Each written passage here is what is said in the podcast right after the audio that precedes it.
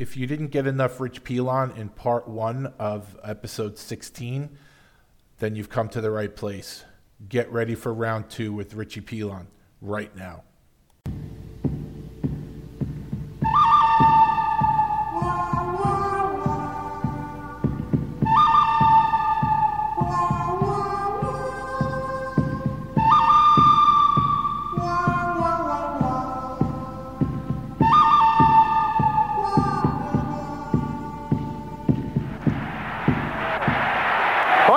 Quite a Nystrom. Nystrom's really getting some good right hands in. Gillies is down with Sandstrom. Somebody better help Sandstrom. Everyone must be held accountable for their actions. You cannot see your star carried out in a stretcher and do nothing about it. Oh my! Did Mick plant one on C card? Wow! You can't put a bounty on a man's head. I just did. Spinning, spinning. Who's he going to go after? The puck drops and Baumgartner goes right to King, flashes him. But just a minute, Al Arbour has won mm-hmm. four Stanley Cups, so don't start telling Al Arbour what to do, you and John Davidson. Mason Tucker.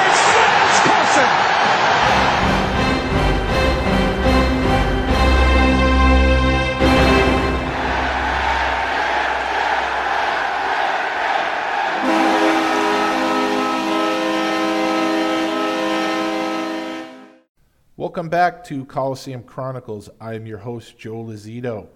This is part two of episode 16, my conversation with Richie Pilon.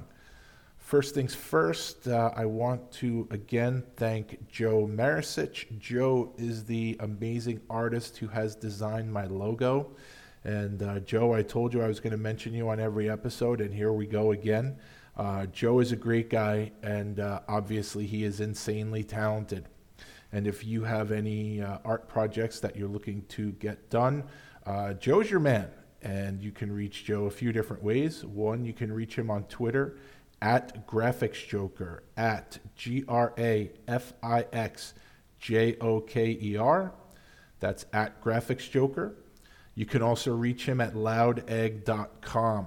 And uh, like I said, Joe is amazing. He's a great guy, and uh, I would definitely hit him up for any of your art projects. Also, as always, I'd like to uh, direct you to a few other podcasts that follow along the same lines of the hockey fight genre that uh, I am in, that I'm sure you'd be interested in if you're listening to this show. Uh, one is the godfather of the Hockey Fight podcast. That's the Fourth Line Voice Show. Uh, Darren is now a member of the Hockey Podcast Network. Uh, his latest episode is a recap of the top 10 Bruins enforcers that was done by somebody, uh, I think, with ties to um, NBC in Boston. And um, a little bit controversial as far as uh, far as those kind of lists go because uh, one of his entries in his top 10 was none other than your favorite and mine, Mike Milbury. And um, I guess uh, GMing aside, uh, Mike had a pretty decent NHL career. Uh, and I think sometimes people think he was a, a, tougher player than he was. I mean, Mike played a physical style. He definitely was not uh, what I would call a good fighter. Uh, he didn't mind mixing it up. I'm not going to take that away from him. I don't want to shit on his career because he was such a fucking lousy GM. Uh, Mike did have a decent NHL career. Uh, that being said, Mike Milbury shouldn't even sniff the top 20 or 30, probably top 50 in terms of guys who have fought wearing uh, the Boston Bruins uniform. But uh, this gentleman included him in his top 10. I want to say maybe he was 7 8, around there, 7 8 or 9. Um, and uh, as soon as I saw that, I wondered if it had anything to do with the fact that this gentleman is affiliated with NBC. And of course, Mike does uh, his spouting off on the NBC Sports Network. So I didn't know if that was a one hand washes the other type uh, situation there. But I think everybody knows, well, maybe the, with the exception of the writer and Mike Milbury, uh, everybody knows Mike Milbury doesn't belong anywhere close to a top 10 uh, list of anything in terms of uh, Bruins history.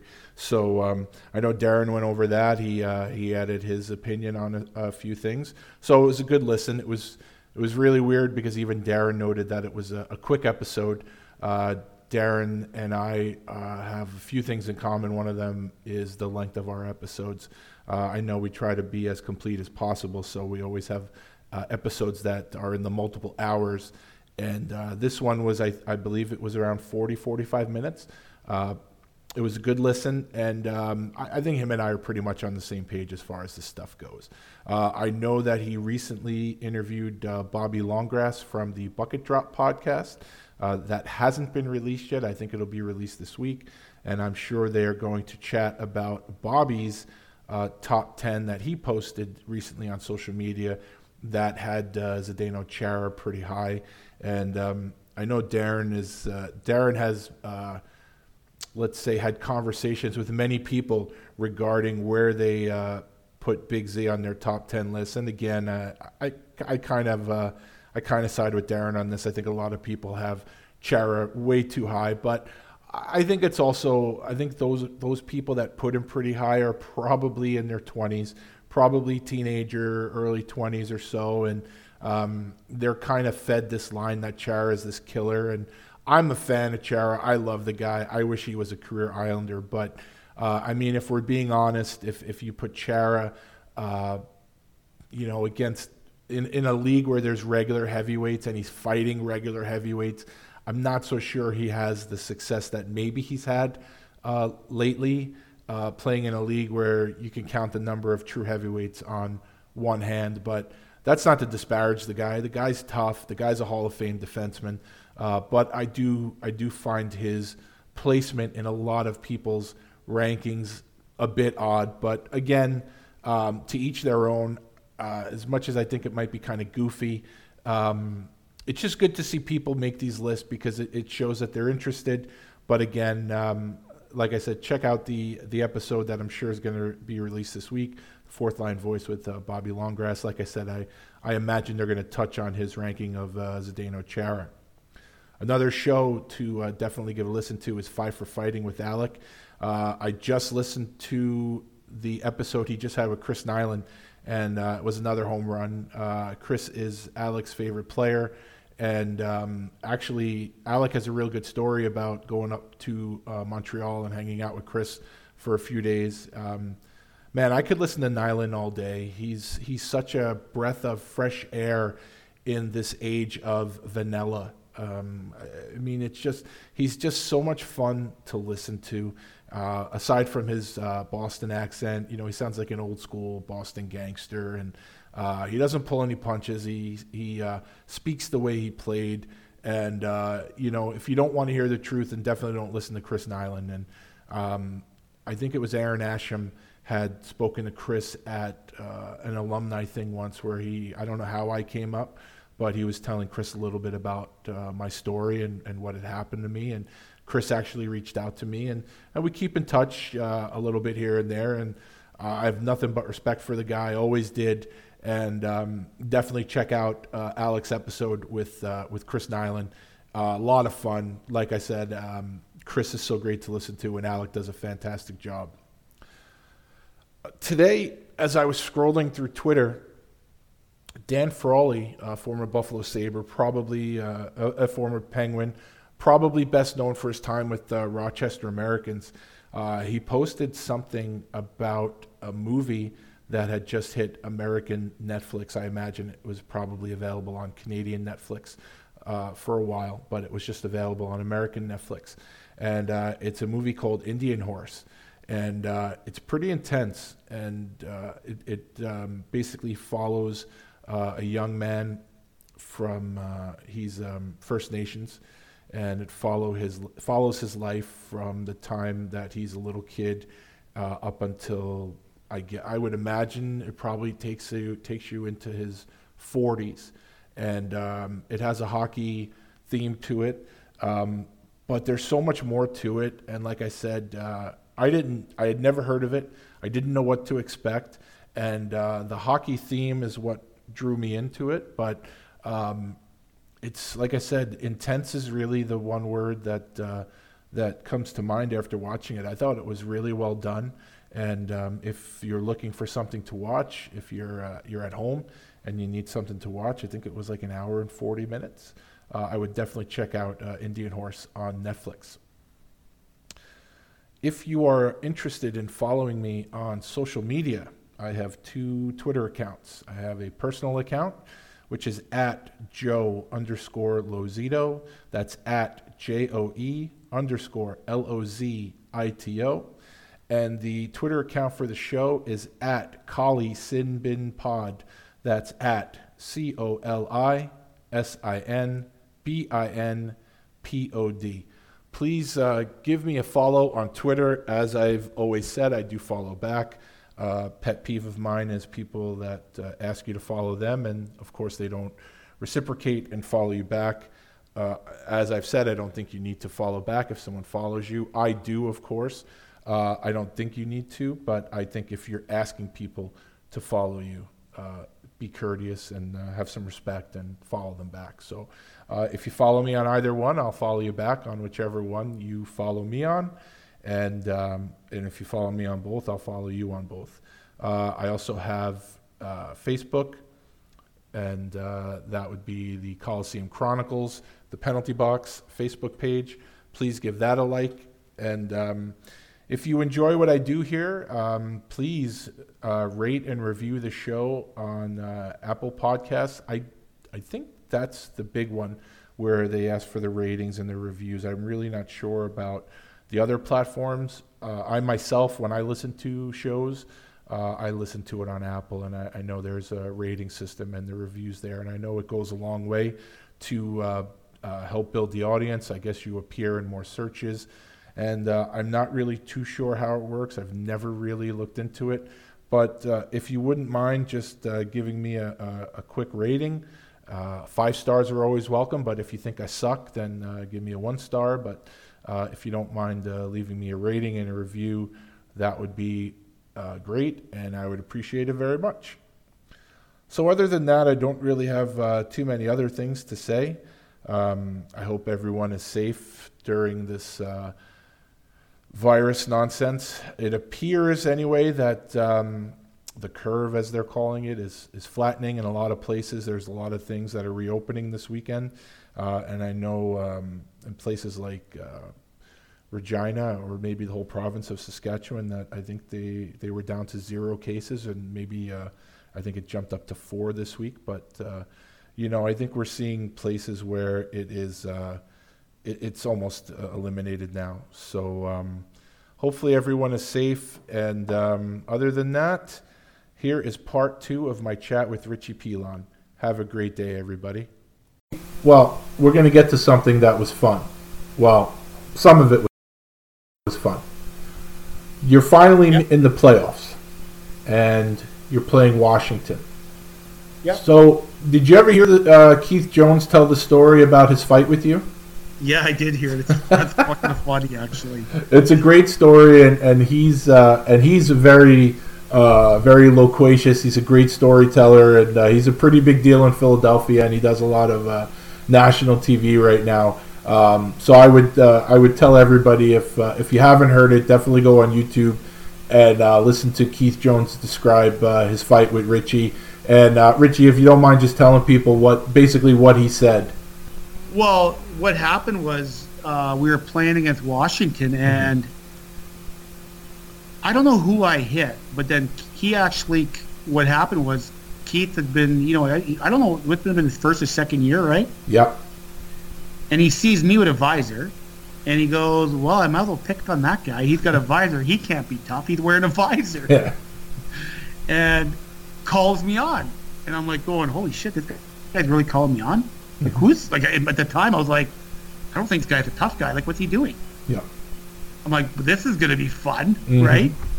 So he calls me on. I take off my helmet. Yeah. And he gave me this look on the ice, like his look on his face was, yeah, this wasn't a good idea. and then we end up anyway. We fired kind of fucking. Yeah, I actually beat him. Didn't I beat him up pretty fat quick, right? Yeah. Mm-hmm. And then uh, Mark Hunter basically said to him, uh, "What the fuck were you thinking?" Yeah. He goes, "Well, he was wearing a visor. I didn't think he was tough." He goes, "Just stay away from that fucking guy. the guy's fucking an animal or something Yeah. like that." Hunter told him, and Mhm. don't he's don't mess with him. Just leave him alone. Yeah. So it was kind of funny. But yeah, Keith Keith just said that about a year ago, I think, on Sports Center or something. Yeah, it was He's something like, like yeah. that. Yeah, Mhm. it was. Yeah. So Yeah, definitely. Everybody, uh, if you're not familiar with it, definitely look it up on YouTube. Yeah, Uh, you can look it up on YouTube. It's freaking funny. It actually is funny. Keith does a really good job. You know, while he was the one telling the story because Yeah. I was, you know, I was the guy that obliged him. So, so there was a uh, there was another incident in that playoff uh, at the Coliseum with uh, the aforementioned Dale Hunter.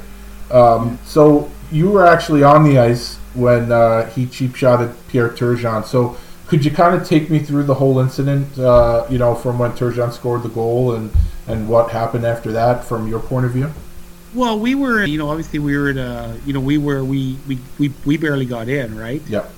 and we get in, and now we put ourselves in a position that we were actually the you know we were we were it was a good series, Yeah. and um, you know we're Turge obviously made the uh, goal. I was actually going off the ice. I was on the ice originally, but I was actually skating. I wasn't even going to celebrate Okay. because I was dog tired. hmm And then you got freaking plus minus Joe Reekie there, who's just a sniveler. He was good jumping on the ice, and all of a sudden you heard a big crash. I turned around and then just saw what, like, what heard the bang, right? hmm And basically raced in like a bull in a china shop trying to get Mark uh, Hunter. Yeah. Did you never got him though, right? Oh, I, I got a piece of him, Yeah. right? But missed him, and it turned into a like a five on five or Yeah. whatever, four on five. Actually, it was a five on five, and Turge was obviously out, right? Yeah, yeah. So, um, but that kind of, as much as that injury hurt the I, at the time hurt the team, it actually helped the team. Oh, definitely was something to rally around. it we rallied around it, and then guys like Ray Ferraro, uh, Steve Thomas, and Benoit Hogue, um, and David Volek, even you know what I mean. Mhm. They were getting now the ice time that was all given to Pierre was now getting distributed amongst you know two or three guys, and and I think Ray was probably the one that did the most with it and did very well, and you know had a great playoff run, right? hmm Definitely. and uh, but it was just a big. It was, that whole thing was, you know, we were doing everything. I think even Mick and I, Mick was, was trying to go through it after the game, was still trying to get out there. Well, that's what I was going to say. While you really didn't get a shot at him on the ice, uh, there was a uh, a plan uh, between yourself and Mick to maybe Yeah. uh, get some retribution in the hallway. Can you talk about that? Well, what Mick and I talked about, I said, well, what we planned, like, think we're like we're idiots. think when you think about it, like you're in the NHL and now you're a hitman. It's frontier like- justice, man. Yeah, we're like, okay, the, we've got to fucking wear walk by us because he's got. There's only one way out. Yep. we're gonna get him when he walks by. One of us is gonna watch. One's gonna come from the other side of the door. One's gonna confront him in the front, right? Yep. And we're gonna fucking we're gonna two on one them. Who don't care who's there. Yeah. That was the plan, but obviously it didn't come through. Which thank God it didn't. I think Al got wind of it and he stopped Mick. I, I think that's the way Mick tells yeah, it. with Alice stop Nick. Yeah, Oh, that would have been unbelievable had that happened, though. yeah, yeah. So So you eventually beat Washington. Now you move on to Pittsburgh, and probably the thing that I, I would imagine you get asked about the most is the Kevin Stevens hit. And I, I think for years, people always say you hit Kevin Stevens, but the reality is Stevens was actually going in to hit you, and it didn't work out for him. But can you take me through that play? Well, what happened was, you know, obviously uh, Darius and I were playing against you know, Mario that whole series, right? So Casper and I had got into Mario's kitchen, and Artie, obviously being a power forward, and you know, uh, you know, playing he plays a, a tough game, right? He's a, you know, he's a, he's the epitome of a, a power forward. And we were in his kitchen, and a couple shifts before. I wasn't whether it was a shift before within the period anyway. You know, Artie, his nickname's Artie. Kevin, um, Kevin said to me on the draw. He said, "It was actually yeah, he's, I'm not draw. He's like, I'm taking your head off this fucking shift."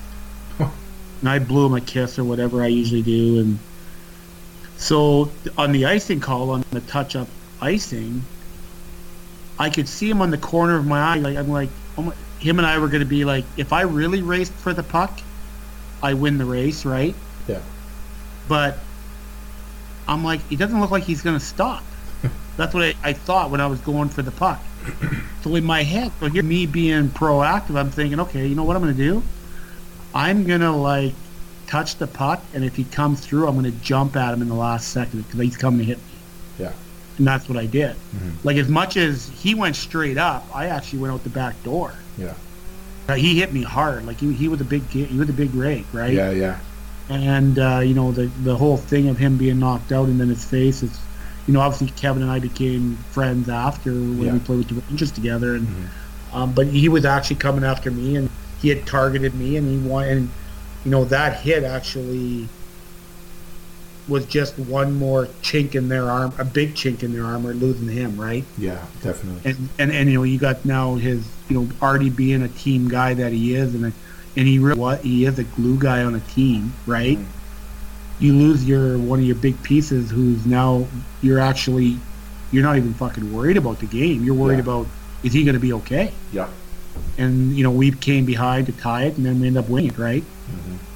So, yeah. What was that like when uh, Volek scores that goal? Relief. it was relief. It was like, thank God. And, and you know what? Um, you know, I always talk about Al because because Al was such a big part of, of of making me the player that I was, and just his, you know, when when when when Al did his pregame speeches in the playoff, I don't know if anybody else has talked like this. The guys like Nick, even or it was like your hair would stand up on your back. Yeah. And I remember some guys saying, I think what guys were saying like, "This is Albert." Mm-hmm.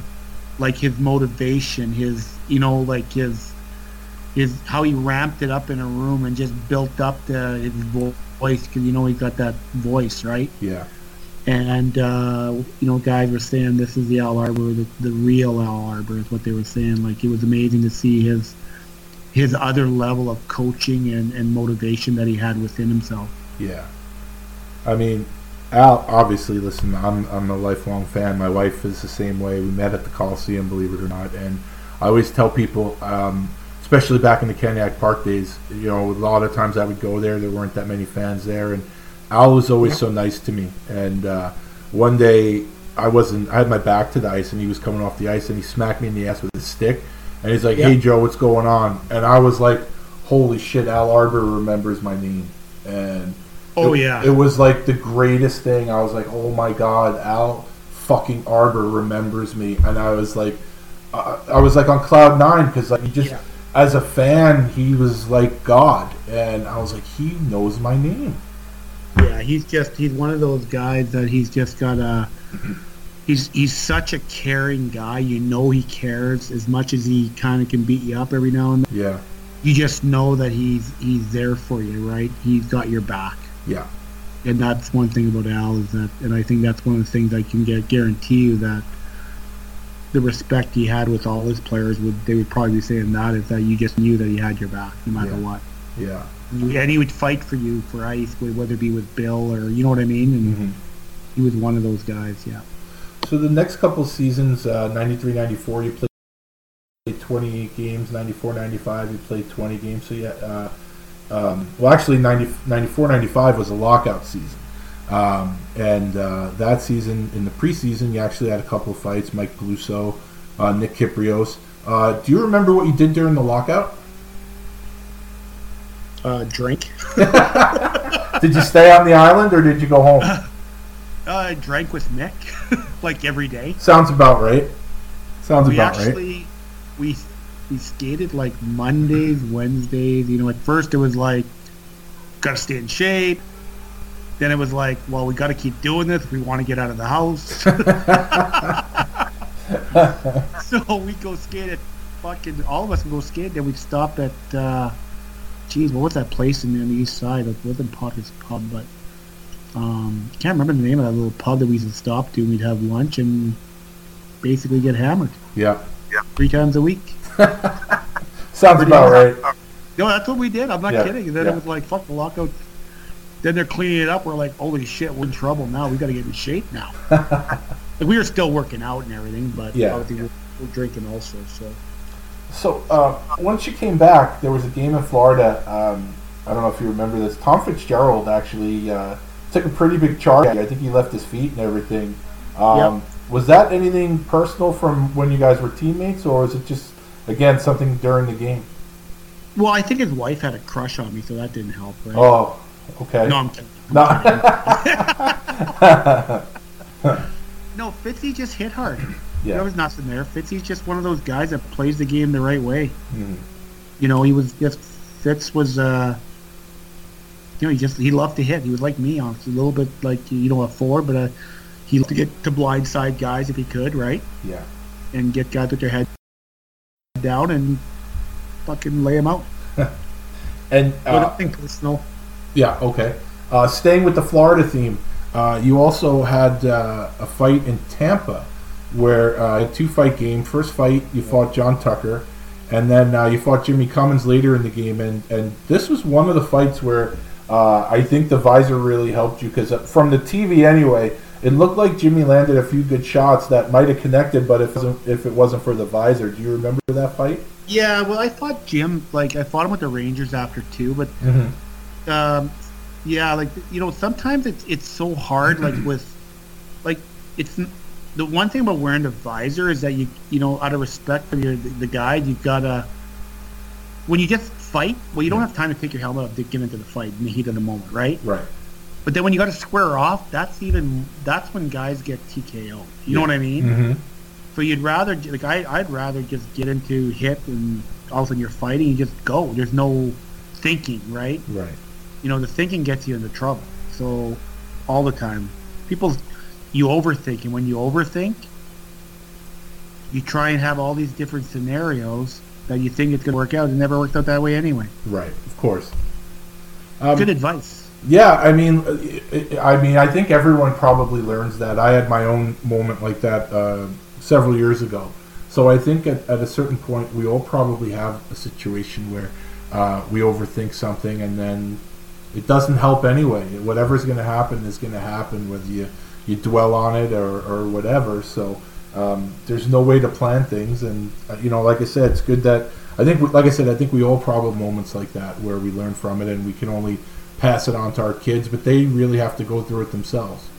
yeah they do yeah, Yeah. you know it's it's uh that's the whole part of of, of, of life is is your journeys that you that you go through kind of makes you what you are and makes you tough or weakens you whatever you want to call it right and Yeah. you know, I always try and tell people it's it, you know getting the shit kicked out of you and falling down is that's the easy part, Mhm. or somewhat. Getting up and keep chugging ahead is where resilience comes in, right? Oh, definitely. And that's where you know. And then I tell my son, and I try and pass this on to people is that the only time you're done is when you don't get up. Yep. So get up, and you may not like what you see when you're walking ahead, but sorry, that's sometimes what you need to go through. And you know, you know, I always believe in in the higher power that anytime that we try and take things in our own control and and and manage it ourselves, we usually do a pretty shitty job of that. You know what I mean? Yep. hmm So the more you can just kind of be positive and, and do the best things you can and and hopefully do the you know be a good person and good human and and not try to get too far ahead by putting somebody down to get where you want. Usually, you know what, you'll be fine in life. It just sometimes you know life is meant to give you shit that you don't understand, and somewhere down the road you'll understand why you're going through it. Yep. So we get to 95, 96, and um, this is the uh, Fuck, I'm getting old that we're talking here. I think. well, well. Speaking of getting old, so this is the beginning of uh, the Mike Milbury era, and uh, I tell everybody, and yeah, so I tell everybody. Hey, you gotta fucking tell me what Mick said. Did Mick tell the story in Detroit? We discussed that, yes. Uh, Mick, uh, Mick took the high road, and Mick had a good tack about Milbury, and uh, I guess he was very mature about it. And he said, you know, I can go on and and rip the guy and insult him and everything. He goes, but you never know. His, his kids may listen to it or this or that. So he goes, I'm just going to tell you the truth. And Mick basically said, I'm going to tell you stories about the stuff that he did, and it's the truth, and it's not, you know, it's up to you to decide whether you think he's an asshole or not, basically. And the stuff he said was just mind-boggling. And and I've had a lot of guys on here who um, Milbury has affected in one way or the other, and uh, I haven't had a guy on here really that has had too many kind things to say about him. And I am not a fan. I, I say this, and because you and I really have never spoken before. Um, a lot of the other guys I have, so they know how I feel. Um, the thing with Milbury, my thing with him is, I thought at the time, I thought at the time he was the right guy for the job. I, I thought he was going to come in. I thought he was going to straighten things out. Uh, I, I, I literally had very high hopes, and even uh, you know, I think it was Mick that said it. He when you first meet the guy and you have that little had that little thing they had here on the island where you know he's just saying we're going to do this, we're going to do this, and Mick's like, yeah, I want to run through a wall for this guy. Um, and then as time went on and I saw the way he did things, and again from an outsider point of view, uh, it kind of rubbed the wrong way. And then I just saw how it seemed like again from an outsider point of view, he made a lot of things personal. And I don't think you can really do that when you're running a team. But that's my thing with him. You can love him, and that's fine. I, I just, uh, I he, whenever I get to this season with everybody, there's two questions I always have to ask, and so go ahead. What were your impressions of Mike? Well, I, for me, Mike, um, what's, what's that love hate relationship you have with somebody? That's yep. how a relationship was with Mike. Mm-hmm. So Mike, as much Mike had, I, I, I the, the things that Mick talked about and all the guys talked about where he got personal with guys for sure, mm-hmm. no question. But my relationship with Mike was a very uh, he had a lot of respect for me. Mm-hmm. And I believe that I respected him for the fact that he he could have given up even when he traded me or put me on waivers. Mm-hmm. He honestly didn't want to do it. Yeah. It, and he didn't. He it was coming from above him. And you know, I have some great fucking stories about Mike, mm-hmm. like away from the game and stuff that him and I had talks, you know, about the whole Spano thing and that whole thing where, you know, that whole Spano story where he was trying to block. Because I'm the one that gave Mike the heads up. Yeah. I don't know if you knew that. I think I did hear you mention that on another show. Yeah, like mm-hmm. I gave him the heads up on on to be careful with Spano because I'd known a couple of these women that were kind of gonna blackmail. Yeah, yeah. And so then Mike thanked me for that, and now you probably don't know the rest of it. Do you know the rest of the story when he called me up and offered me the contract? Yeah, I think he. I think he yeah, went through the okay. whole story on another show. Yeah. So I, I think. Uh, I think I do. I didn't know it, and then I think I recently heard it. Yeah. So then, yeah. So that kind of happened with Mike, and you know, even like Mike was just one of those guys that he just Mike loved Mike. You can even see him now as a commentator. He, he's a he's a he, he likes to get under people's skin, and he does a good job of it. You know what I mean? Like um, yeah, so Mike's one of those guys that obviously he, the whole thing, is he a great GM? Uh, probably not because of everything we just talked. Yeah. Yeah, too personal. Can't. When he gets angry with somebody, you still got to be able to move on, right? Mm-hmm. Like you still got to be able to work with that individual because fucking hockey team. Yeah. And Mike couldn't do that, and he would punish, I believe, guys because of that mm-hmm. right? Yep. So uh, another guy I got to ask you about, uh, especially because you're a, a, good Sasky boy. Um, for part of the season, you played with someone who seems to be everybody from Saskatchewan's, if not their favorite player, someone that they really looked up to. What was it like playing with Wendel Clark?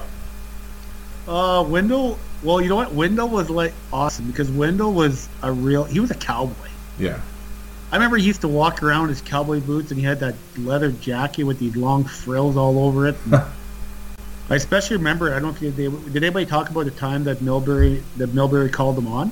Um, I think Mick mentioned it. Yeah. And, and is that when Bob Sweeney kind of intervened? Yeah, yeah, Yep, that's the one. mhm. Yeah, it's kind of funny, but Yes. Wendel was just, yeah, he's just a fucking pound for pound, like just one of the toughest guys, right? Yeah, for sure. No fear and just, just uh, yeah, he's just one of those guys that, and he and he and you know what? He's quietly, t- he's quietly tough. Yeah. hmm He's not a yapper. He doesn't say shit, but he, uh, like he he. You think about all the guys he used to hit, like blindside behind the net. Yeah. Like that became his hit, right? Yep. So uh, yeah, Wendel was a good guy. Uh, have a lot of respect for Wendel and just just an overall person that yeah, you know, meet up with these guys too. You kind of just leave where you left off. That's a, that's a cool thing. Yeah. You know, you when you you know most guy hockey guys that you played with or something, you start. You know, our sons are playing with each other now, right? Yeah. Kind of, and I, I, I, I'm sitting there going, when is Wendel going to beat the shit out of this coach? because the coach in, in, in Hershey is fucking terrible. Who's the coach there now? Like, I, uh, Carbery, his name is. oh, I don't. I've He's never not even heard of him. terrible, but he's Yeah. just the way he manages stuff. Like, I was fortunate enough with my kid that my kid got to play Yeah. because of the injuries Yeah.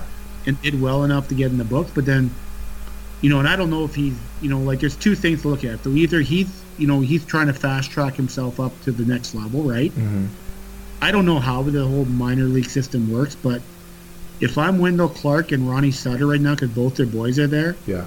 they absolutely got sewered for ice time this year in, in games. Oh wow. And I could just, like, I asked Garrett, what does Colby's dad say? Like, what does Wendel say? Yeah. And Garrett doesn't say a word, so that means a he's probably ready to kick the shit out of Carbery. Because I, I was a few times too in my head because of I just way he manages stuff, like just catering to, to guys that are not going pro anymore. They're done. They're going to be career minor leaguers. Yeah. Yeah. Yeah. I don't know. Um. Yeah. Anyway, that's me fucking bitch slapping the coach. Yeah, that's okay. So the the one thing there's two things I say about Wendel. Um, one, the fact that on the back of his hockey card it says Islanders, even though it wasn't for a whole season. As an Islander fan, just I'm amped up about that because I love it. But the downfall of that is his time with the Islanders. The only jersey he wore was that disgusting fisherman jersey. So, as someone who wore the classic jersey and then switched to the fisherman, uh, I have I ask everybody this: What was your opinion on the fisherman jersey? Called marketing. Not what I asked you. it's not what I asked you. What was your opinion of it? Fuck. It was terrible. Yeah.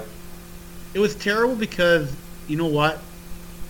You don't see the Montreal Canadiens coming up with a new logo, right? Nope. Or the Maple Leafs, hmm. or the Boston Bruins, and that's why. Yep. That's the only reason for me. You got the the this this what do you the the six the six teams? Is it six? Original six you're talking about? Yeah, the original 6 right? Mhm. Yep. And you don't see any of that. Nope. That's why. Yeah. So I hated it because of that. Yeah. Well. And yeah. Oh no. Go ahead. I'm sorry. Yeah, no, just because it was just why would you mess with that kind of that thing is sacred, Yeah. that logo. Mhm. Right? Yeah. Oh yeah. And it's uh, that to me was like when you when you're you know, and this is obviously I know obviously your ownerships and everything else, but fuck at the end of the day, man, like that how many cups of the what's the total cup the album's ever won? Four. Four Stanley Cups with that logo. Yep. And Why would you even think of like changing it? and you're you're you're in uh, Saskatchewan now, so you probably have no idea. They are pushing that logo now on merchandise and everything, and people. I, I think uh, a lot of the fans that, that are uh, like Brooklyn. I think they tried to push it a lot, and I think a lot of the younger fans that didn't live through it, uh, they're eating it up. And like for an old fart like me, I'm it's gonna like, come back? They're bringing that jersey back? I don't think so. I think they're just pushing it. I don't know if they went to the old warehouse and found some disgusting old merchandise, but uh, I, I hope they don't bring it back. I, I think there's enough enough people like they post about it on Twitter a lot, and you always get a lot of the young fans that are like, "Oh, I love it, I love it," and then you get you know, like old cranky men like me that go just put that thing in mothballs and leave it. Like, I think you know, it just um, for someone like myself who lived through it, it's just it's just bad memories and. Um, you know, I understand. Listen, I understand teams have to make money, and especially now with uh, with the virus and everything, everyone's uh, looking to make money. But um, uh, Yeah. it, to me, when I see it, it just is like, like why you have you have a When you classic. say the you see that logo. That's all you see. You Yeah. see the, the real logo, right? yeah, You don't see it's like the Rangers too, right? You Mhm. see that yep, yeah, and tonight, Toronto, Detroit, Chicago, right? yep, You don't right. And tonight, before I uh, before we spoke, I put on Twitter that I was looking forward to speaking to you, and the picture I used was a post fight picture, and it was it was a picture uh, with uh, the wave style, but with the old logo.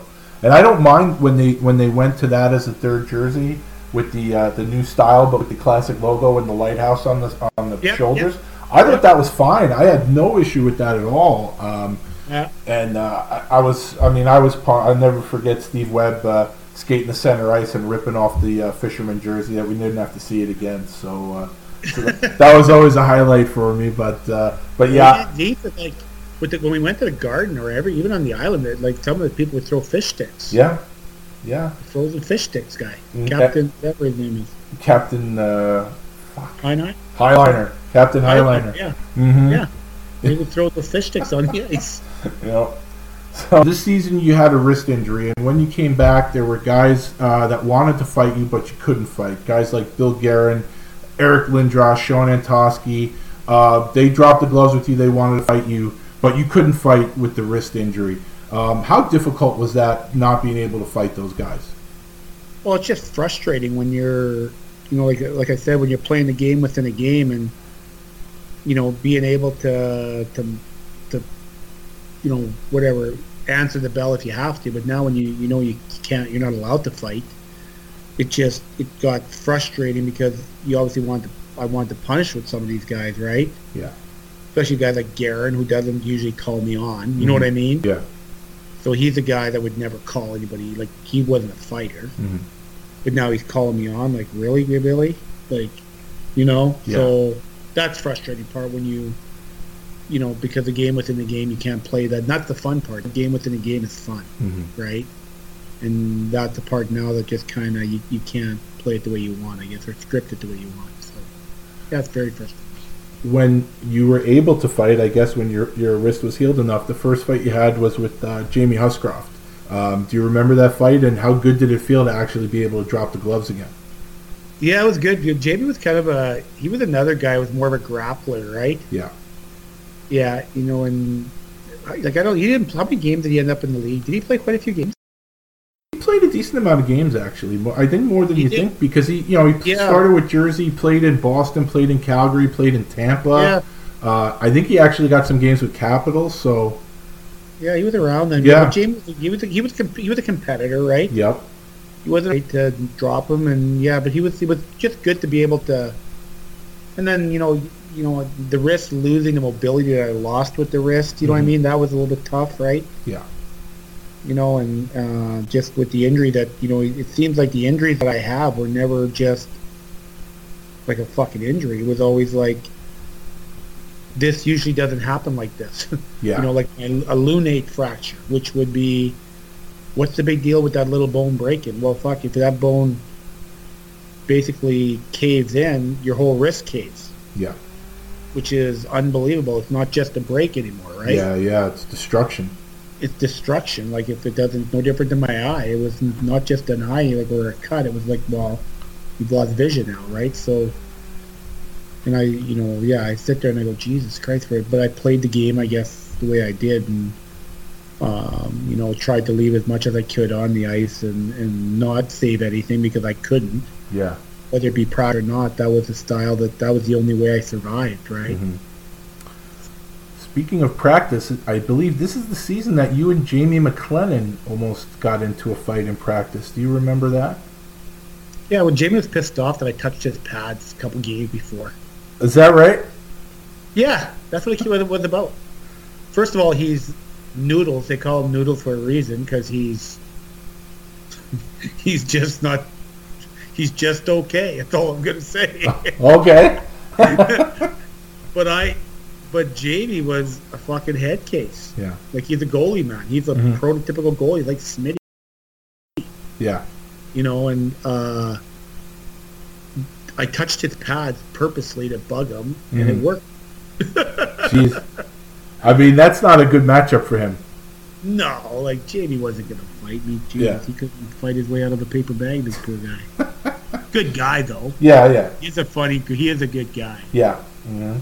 He's like Smitty. I love the Smitty story. Smitty had the best stories. Oh my God, he's. Uh, I mean, well. Have you ever have you ever had him on? No, I, I don't think any of those Stanley Cup guys are going to come on with a ham and egger like me. I got to be honest with you. No, you don't think so? I bet don't think- Smitty- maybe- I bet you Smitty- I, I if I if I had as far as I'm concerned, there there are four or five guys from that era I'd love to have on. I think if one guy would, would give me the time of day, I would say probably be Bobby Nystrom. Maybe maybe Howie, but uh, I I can't see Billy giving me the time of day. Oh, Billy would love it. I Uh, think Billy would do it. Yeah, Yeah, I think he actually would because Smitty's kind of uh, he changed after he stopped being a goalie. Like he wasn't, you know what I mean?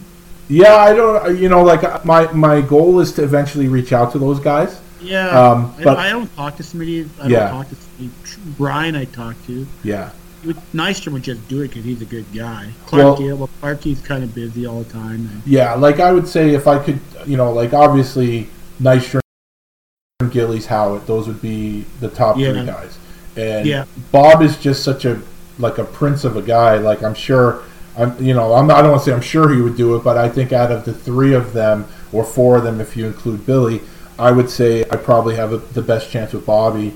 Um, and then maybe Gary, but I think he's in Arizona. I, he seems to have disappeared a little bit. yeah, they. Well, like Smitty, did, did anybody tell you any Smitty stories?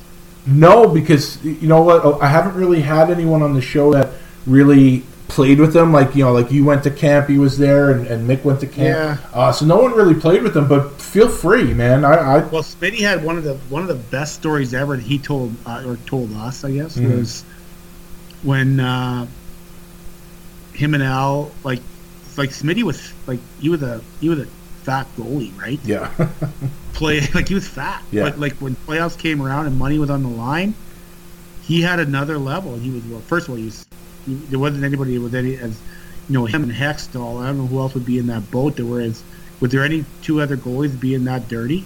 um, Would there be anybody else like Smitty? Garth was up there. Who? Garth Snow, he could play that way. Really? Well, he's not in their he's not in their level. Don't get me wrong; those guys are your your upper echelon guys.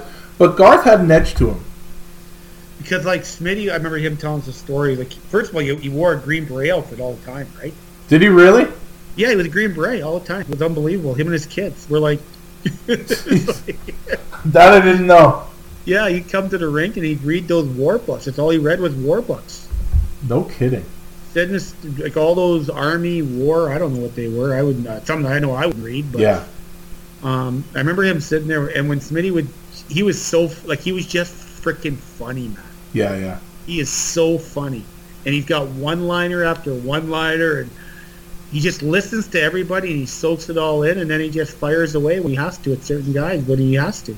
Yeah, yeah. No, I, But he told it, he told a story. I remember, and I this one I always tell the people because well, there's two of them with me with Smitty, and I asked him actually at my golf like he came to my golf tournament, right? And out of respect for Billy, I didn't. Yeah, I can't. Even, I'm not even going to say that story because I'll let him tell that story. I don't want to say this, but I'll tell you the story that he took, did tell me okay. tell us. So there, you know, like the whole era when guys are starting to work out and you know camps weren't 30 days long anymore, right? Yeah. Um, Smitty is like, Smitty is telling, uh, telling us that Al comes up to him and whatever the season started and you know I guess they started off pretty slow. Whatever the team started off slow, he's like. Smitty was, you know, wasn't was playing all right, but he wasn't playing great. But that was just Smitty and Woodrow in regular season, right? And he goes, uh, Al goes, yeah, Smitty, uh, you know what? You know, times are changing, and know, I think you got to start riding the bike. okay. it's Smitty when Smitty tells a story, like I'm pretty, but Smitty's like, Oh, he did not know what he was getting himself into. He said. he goes the whole time. I'm thinking, I'm not going to win a game for the next couple weeks now for sure. That's what Smitty's thinking. So, so Smitty ends up gets starts riding the bike, and he plays a game, and he gets pulled. Right, still riding the bike, and he plays a game, and he gets pulled. like, he got pulled three games in a row, man. This is in that in a week. So coming on Monday morning, Al has a meeting with him and brings him in and said, "Smitty, what that? What's going on?" And Al's and he goes, "What do you mean?" He goes, "Well, you, where's your game gone?" He goes, "Al, I'm tired." and Al's like, "You're tired?" He goes, "Well, fuck Al." He goes, "What do you want?" He goes, "Do you want a bike ride or you want a goalie?" But I can't do both. so that was the last time he rode the bike. That's tremendous. I'm surprised it took three times. It, yeah, yeah. That's What's awesome. going on? He goes, I'm tired. That's tremendous. Funny. So the end of that season, uh, the end of the season, your last fight was against Bill Guerin, and this is actually when you could fight. So um, was this a callback to earlier in the year when he wanted to Yeah, fight it was, you? yeah, You yeah. Just trying to show him now I can fight. yeah, yeah. I want to fight him. Yeah, and, and Billy was. Yeah, he wasn't. Billy. I can't even believe it. He's is he doing pretty good at the GM because that was a callback with me. Yeah, it was. Yeah, I think he. Yeah, like we discussed, I don't. I couldn't tell you anything about. I think he's Minnesota, right? I think he's the Yeah, GM. now. Minnesota. Yeah, I yeah. couldn't tell you anything about Minnesota because I don't. I haven't watched. The only game I watched Minnesota is if they played the Islanders yet this year, and I couldn't tell you anything about them. So Yeah. you know, I'm assuming he's. I mean, he's a smart guy. He's probably doing okay, but uh, Well, I always thought like somebody told me they didn't think he was smart. That's why I was wondering how did he get to be a GM if he wasn't smart? Because I don't know him at all. well, I know there are some guys who become GMs. I'm going to throw somebody under the bus. It was actually Keith Tkachuk. Oh.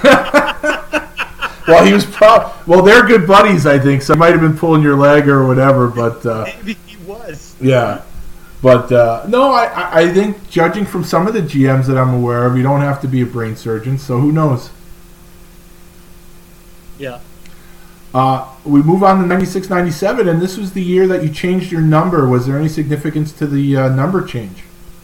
Well, it was Joey trying to McMahon, just trying to, um, and I think you know, just having the high number. Joey was it Joey or was it John Doolin? I think it was John Doolin. Actually, it was John Doolin. They were just trying to get me to go into lower numbers. Like they liked the the, the D men to be in lower numbers. Right. You know, so the whole part, yeah, the whole part was just me having that, you know, a number go to number two, and I, and I you know, superstitious, right? Yeah. You know, and then then I then here's me not knowing. My mom was born in '47, so she thought I wore 47 because that was her year of birth. Oh, no kidding! yeah, You broke her heart. broke her heart. so I go to number two, and she's like, this whole time she's thinking this is a special. Oh, And and the only reason I wore 47 was back to the, um, basically, you know, just uh, uh, you know, you want to just kind of they gave you a number. Well, I'm just going to keep that number. I'm not going to be feel entitled and ask for my favorite number. Just give me that one. And, and it, you know, after I got the number, I was like, geez, I hope nobody wears that number on the island anymore. But there's been a couple guys that wore it actually since then. So yeah, yeah. hmm But no one wore it. No one. Uh, no one wore it as long as you did, though. no, true. Yeah, Yeah. very true. Yeah. So And this season you fought uh, Lindros twice. So you don't necessarily have to talk about the fight specifically, but why, if you could, talk about the rivalry with him. Like, uh, you know, he's a guy that you guys always battled, and and uh, I and when I was doing the research for this, um, I, I had an interview with him where he called you pylon, and I don't think that was a, uh, I don't think that was unintentional. I think he was trying to take a shot at you, but I think it just like you talk about the game within the game and the mind games and everything. Um, I mean, he has to be like your number one guy that you had to enjoy playing against. I mean, obviously it was physical, but you had to love getting in his kitchen and everything like that. Oh yeah, he he, he he was so busy chasing me around around the ice he, he never even thought about playing the game the right way. Yeah. And completely like he would he had no he was mentally a fucking midget with me. he really was. Like he he just for a big guy, he was just he was just reeled right into yeah. He was just you know, him and I had such a rivalry that it's and you looked forward to him except he had about forty pounds on me, right? Yeah. Big man. He was he was a big man and big and, and he wasn't uh there was nothing about him that was uh like he wasn't a like I don't even know what kind of guy he is. Like I don't even know if he's a good guy. Like I've never heard nothing. You know, you hear all these stories about different shit about people and whether they're true or not, but like you don't hear a lot of good things coming. You know what I mean? That Yeah. kind of know him. You know what I mean? I don't know. You know, I hope with guys when they talk about me, they, I, I I think that I was never, you know, probably a, to me, if anything, and that and then going back to Mike, I think, you know, like I remember Mike telling me one time, if it wouldn't have been, um, because I like to run, I like to have my pops, right? Mhm. Um, you know, I wore an A for a few years, but you know, I like Mike said, he goes, he, he goes, Rich, you, you, you would have been a captain of our team. Yeah. You just can't put the C on someone who who who likes to, you know, because the players know what you're up to, right? Yeah.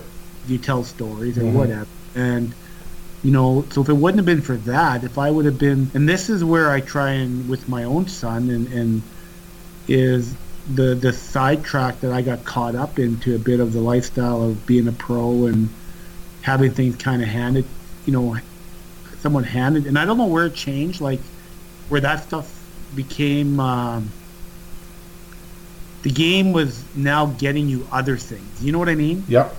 And uh, and somewhere in there it, things change. I don't know when it happened, but it happened, and because of that, like when I look back, I'm like, Jesus Christ, can you imagine actually having the being an, an, an alternate captain in the NHL is a big deal. Yeah. Never mind to be now the, the captain of a team like that.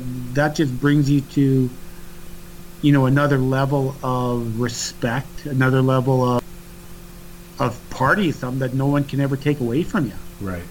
You know, and I think for me, some of the things that I regret would be those that I try and pass on to my own son is that, um, you know, choices you make in life when you don't understand them sometimes, like I said before, and now when I look back at some of the decisions that I've made, some poor decisions, um, you know, it still make me a makeup of what I am today, but, you know, you, you know, the decisions that I've made were definitely some fucking sidetrack decisions that I, that I don't get where it changed. Yeah, yeah. Um, but I think we all learn from stuff, you know, like everything that that we are, like you and I right now, we're talking, and and the people that we are now at this moment, we're we're the sum of all of our experiences, and you know, everyone makes mistakes, and everyone does certain things, and and you either learn from them or you continue down that path, and you know, I'd like to think that you know you may have done some stuff, I may have done some stuff, but we're still here and probably better people for it. Well, for sure, you end up being yeah. As long as you're like I said, there's people that are malicious and there's people that just make mistakes. Yeah. Mhm. right. There's a difference, right? Yeah. You know, some people know what they're doing, some and and, and some people just make a dumb choice. so Yeah. and I've made a few of those. So. well, I'm sure we all have. But now there was a night um, in Pittsburgh where you made a choice, and that was uh, what happened the night that you lost it with uh, Mario Lemieux with the stick swinging. Minus four and like uh, I think it was like 11 minutes. So frustration. Yeah, it was all frustration. It was like Casper and I were, um, Jesus, minus four, playing against Francis, Mario, and Jagr, Jagr. and two of the goals was were my guys. Ugh. And so at the time, you know, they don't have like like you know at first I, I slashed at Mario right on the side of the the, the arm and um, then he turned around cross checked me knocked my helmet off and then I turned into like well I want to get out of this fucking game anyway so this is my way out. Yeah. kind of went over the a little bit over the top but uh the little stick swing. What, what how many games would that be in today's world? Well, today after they got you out of jail, um, you probably would have to finish the suspension. I'm actually surprised you only got two games for that because of Mario. You know. Well, yeah, you know what? But, um, yeah, I don't know why. Yeah. I think when I talked to Brian, because Brian Burke was the, the guy at the time, Yeah. I remember when Brian called me. I said, "Listen," I said, "It was minus four, Brian. I was just frustrated. I didn't, you know, I lost my head from it. That's something I'll never do again, which Yeah. I know I wouldn't do, right? Right. But unless you know, but no, I wouldn't do that again. But he, you know, and then Mario did what he did because I apologized to Mario because Mario seemed to always get these freaking, uh, uh, what do you call those big moment goals? Um, Milestones. goals. Milestones against us. Yeah, I heard they put up statue. Uh, you know, to him in front of their arena. Yeah, you heard about that? Well, I think everyone's heard about that. The statue. What, statue Yeah. with me and, and Nordy. Yeah. Is that unfucking believable? I just said to somebody, I said, for the rest of my life, I'm gonna. Be, like, I said to this when it happened because I didn't know it was happening, Yeah. and I just said, well, I guess I'm above ground for the rest of my life, no matter what. Hey, that's it, man. You're everybody. What what's going to happen is you will be forever Googled by people who, you know, 20, 50 years from now, people are going to be Googling you. Yeah, they really will be, won't mm-hmm. they? Yeah, Who's absolutely. the other? Who's the other two guys in that statue? I'm like, I remember when Bob McKenzie called me. I said, I think they got the statue facing the wrong way. What does that mean? Well, because it would like put us to the front. Oh, yeah, yeah. right now, my ass is showing. I got a pretty nice ass, mind you. Well, I mean, I never looked at you that way, but I'm going to have to Google the statue now when I get off the uh, phone with you. Yeah, you. it's fucking funny because when Mario was known for going through, right? Yeah. So the reason they use that that that that picture or that sculpture Mhm. was because that was that was on the front page of Sports Illustrated Okay. if for that year, '88, whenever it was, and then they had a video of it. Oh, I She showed my son it. I showed my son, and, my, and I'm looking at the video. and I'm like, you know what? I actually had my guy. so it was Nordy's fault. That was Nordy's guy. My guy's over there. Oh, man. And Garrett's like, Garrett goes, Dad, you're like part of the five. Don't you always say you- you're got to be all accountable? That's it, right? Absolutely. I'm like, I have my guy. Yeah. my guy's over there. That's Nordy's guy. Well, and, and speaking of something that we talked about, the on ice accountability, I don't know if it was the next game, but at some point that season you fought Dave Roche, and uh, I'm sure that had something to do with the stick swinging with Mario, no? That's all. Yeah, that's exactly what it was. Yeah, and I thought Cole, Caufield. Where was Caufield? He wasn't there. I don't think he was done. Eh? Oh, yeah, he was done at this point, yeah. Yeah, he was done because yeah, yeah. That's why I fought him was because of that. Mm-hmm. But I apologized to Mario like when after when I came back. When Yeah. played again. Yeah. And then he apologized too because he had gotten, at the time, his frustration was that he had got diagnosed with uh, Hodgkin's, right? Oh, I gotcha. Mm-hmm. So his frustration, what he did, because for what I did to him, for him to turn around and do what he did to me, Yeah. not, that's not on tape. Yeah. I'm like going, holy sh, like what the, like seriously, like you're fucking, you're, you're up. My thought was like, it's four nothing for the good you guys. Yeah. What are you, what are you doing this to me for? I just gave you a little whack on the side of the arm. Yeah. and he turned around and went to another level. Then I just kind of matched it. Yeah. Yeah. Mine's on tape. So we go into the next season, and, and now I, I think it was Basil McRae that said this once, talking about the size of the players from when he first came in the league to the size of the players when he got out of the league. And this is the year that uh, Zdeno Chara played uh, a few games for the Islanders. Uh, but there were all other big guys in the team. Strudwick was on the team; he's a big boy. Kenny Belanger. Um, what, I mean, you just at some point you had to notice that your teammates were a lot bigger. Actually, you know what? I yeah, I, not really though. Not Chara. Well, Z, yeah, because Yeah. he was my. Like, we, we had played with him a little bit. Like him and I were partners at the start there for a bit. Yeah. But Z was uh, Z was at a whole nother level. Right. You know what I mean? Yeah. And the, but you know, like Kenny and those guys, I didn't really look at those guys as being big guys, right? Yeah. You know, I looked at Uwe Krupp, played with, a big guy. Yeah. You know what I mean? Mm-hmm. Mm-hmm. Um, but like those guys, like Kenny and you know, Adam Creighton was tall and lanky. Yeah. and, you know, just and uh, Creighton was just skinny, right? Yeah, exactly. You know, Kenny was more of a, I guess, a heavyweight. Yeah. Blonde was the, the heavyweight, Mhm. but. Um, yeah, guys were just bigger, and Z was obviously just a, you know him and I chat too still right now quite a bit. Oh, is that right? Well, because Garrett played against him, right? Oh, okay. So, uh, so a little bit about Z. Z's first of all, like he's the, to me a, he's gonna be he's so well respected as a not only as a hockey player but just as a person, right? Yeah. Just a good human, and you know, you know, I look at him even like the Islanders, Mike trading him away. Yeah. That was, that was personal.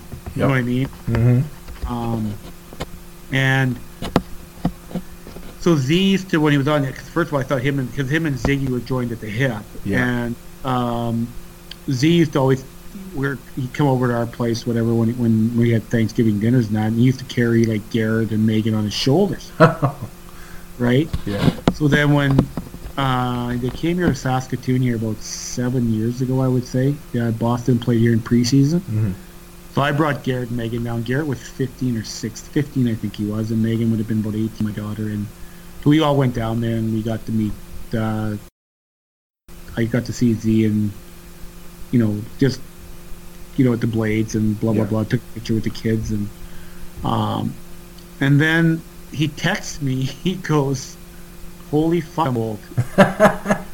because he, our texts missed each other because he sent it to me. I didn't know he was in the lineup when Garrett was playing his exhibition game. Okay.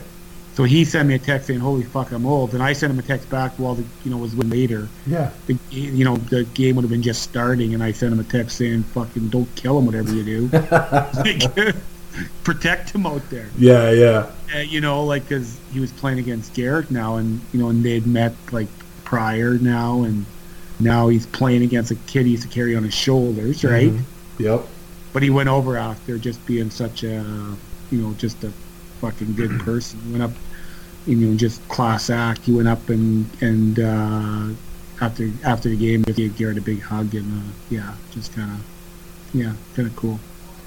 This uh this Hall of Fame.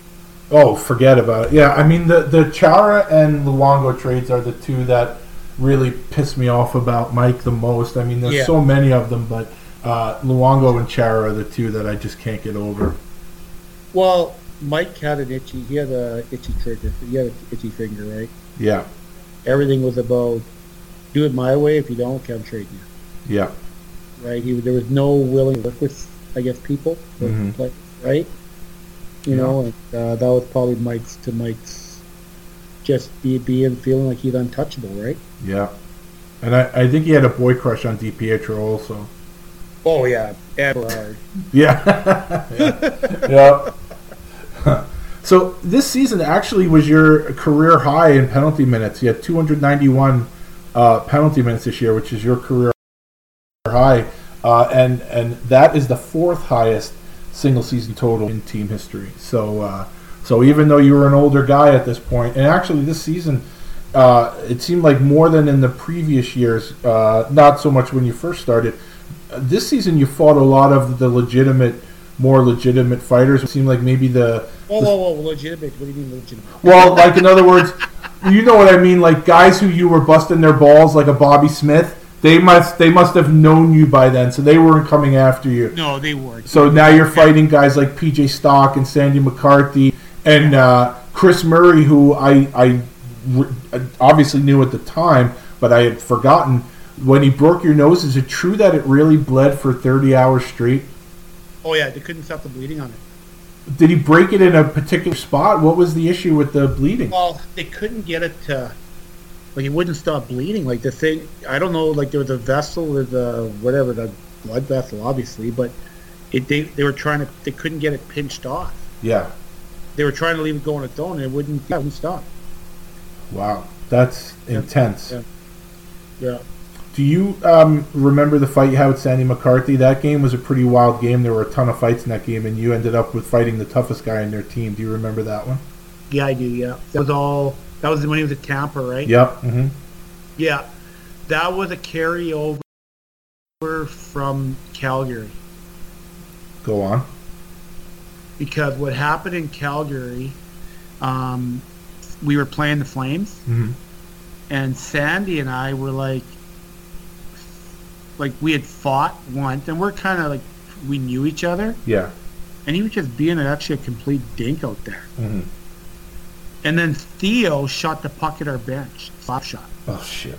and I went after Theo, then Sandy jumped me, Mhm. and he kind of gave it to me, Yeah. but I but I was like, wasn't like he jumped me right. Yeah. But then I was trying to get him back when he went to Tampa. I got you. I got you. That's why I brought him there. Yeah. And um, There's always there's always more to the story. Oh yeah, that's why I ask. That's why I ask. I want to get it straight from the horse's mouth. Um, now this season, you also fought Kevin Stevens, which I believe was the only time you fought him, and it was obviously the fir- first time since the incident. Um, did you have any idea he wanted to fight, or uh, any? Is there any I thought- backstory to that? Artie, Artie wanted to fight because of, you know, like just God, man, like his whole, you know, what I mean, Artie was already having issues, but Yeah. put him into another place too, right? Mm-hmm. You know, the drugs Yeah. and the getting addicted to the to the painkillers and started somewhat of his. You know, I'm not saying this was a, I was a starter, but it was. I added another layer for him for reason, you know, because of his memory loss and Yeah. frustration of life, I guess, maybe. You know what I mean? Yep. You know, addicted to painkillers. Now he's doing drugs. Now he's doing whatever, and you know, and and and Artie was.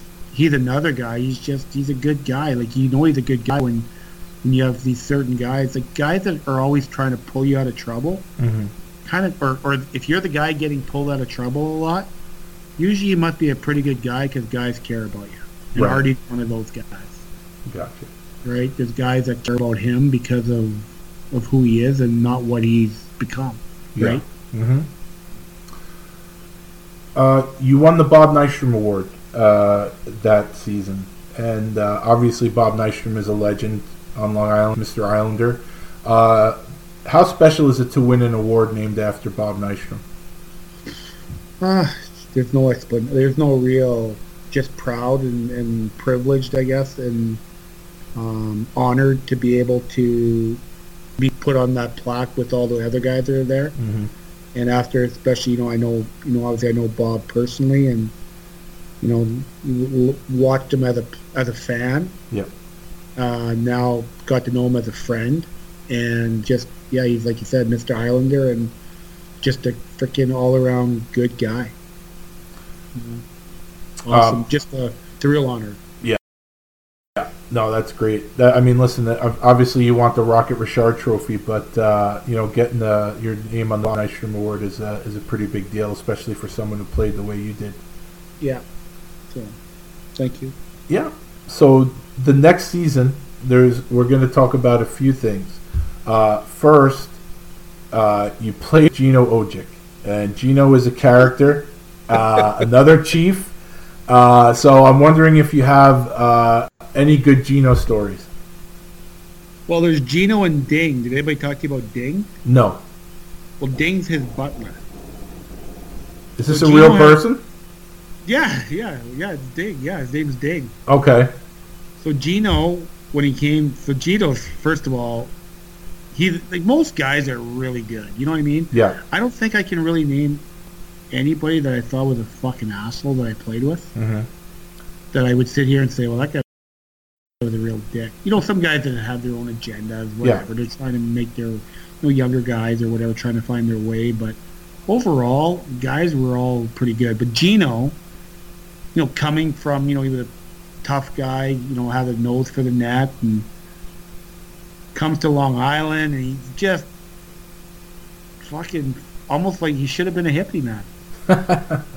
You know what I mean? Just Yeah. fair weather, nothing bothers him, and well, as we get to know G, get to know Gino, well, he's got this other guy named Ding. I can't remember Ding's first name. I know him as Ding. Came to the, he was Gino. Dr- Gino didn't drive anywhere. Okay. This guy drove Gino. He cooked for Gino. He did everything. He was like the butler, all in one. Wow. And he come to all the team events. Jeez. and I remember we would he would cook this like deer meat, venison, and tea leaves. Mm-hmm. at Gino's house when Gino would invite us over and but Gino was a guy that cheated at cards Yeah, he always wanted to cheat and got up under Claude Lapointe. I don't know if you remember Claude. Oh yeah. Got under Claude's skin, and then Gino would uh, cheat and piss everybody off, and the whole fucking card game be done because of Gino, because he was cheating. And then everybody would tease him about all his kids because he had like seven or eight of them with six different women. Yep. Oh yeah, that's pretty well known. So, So we still try and talk about like so maybe you know the answer to this, but we figured it out, but maybe you can. What do you call them if they're like? What do you call the children if they're first cousins and half brothers? do they even have a word for that? We did come up with one. What is it? Brothers and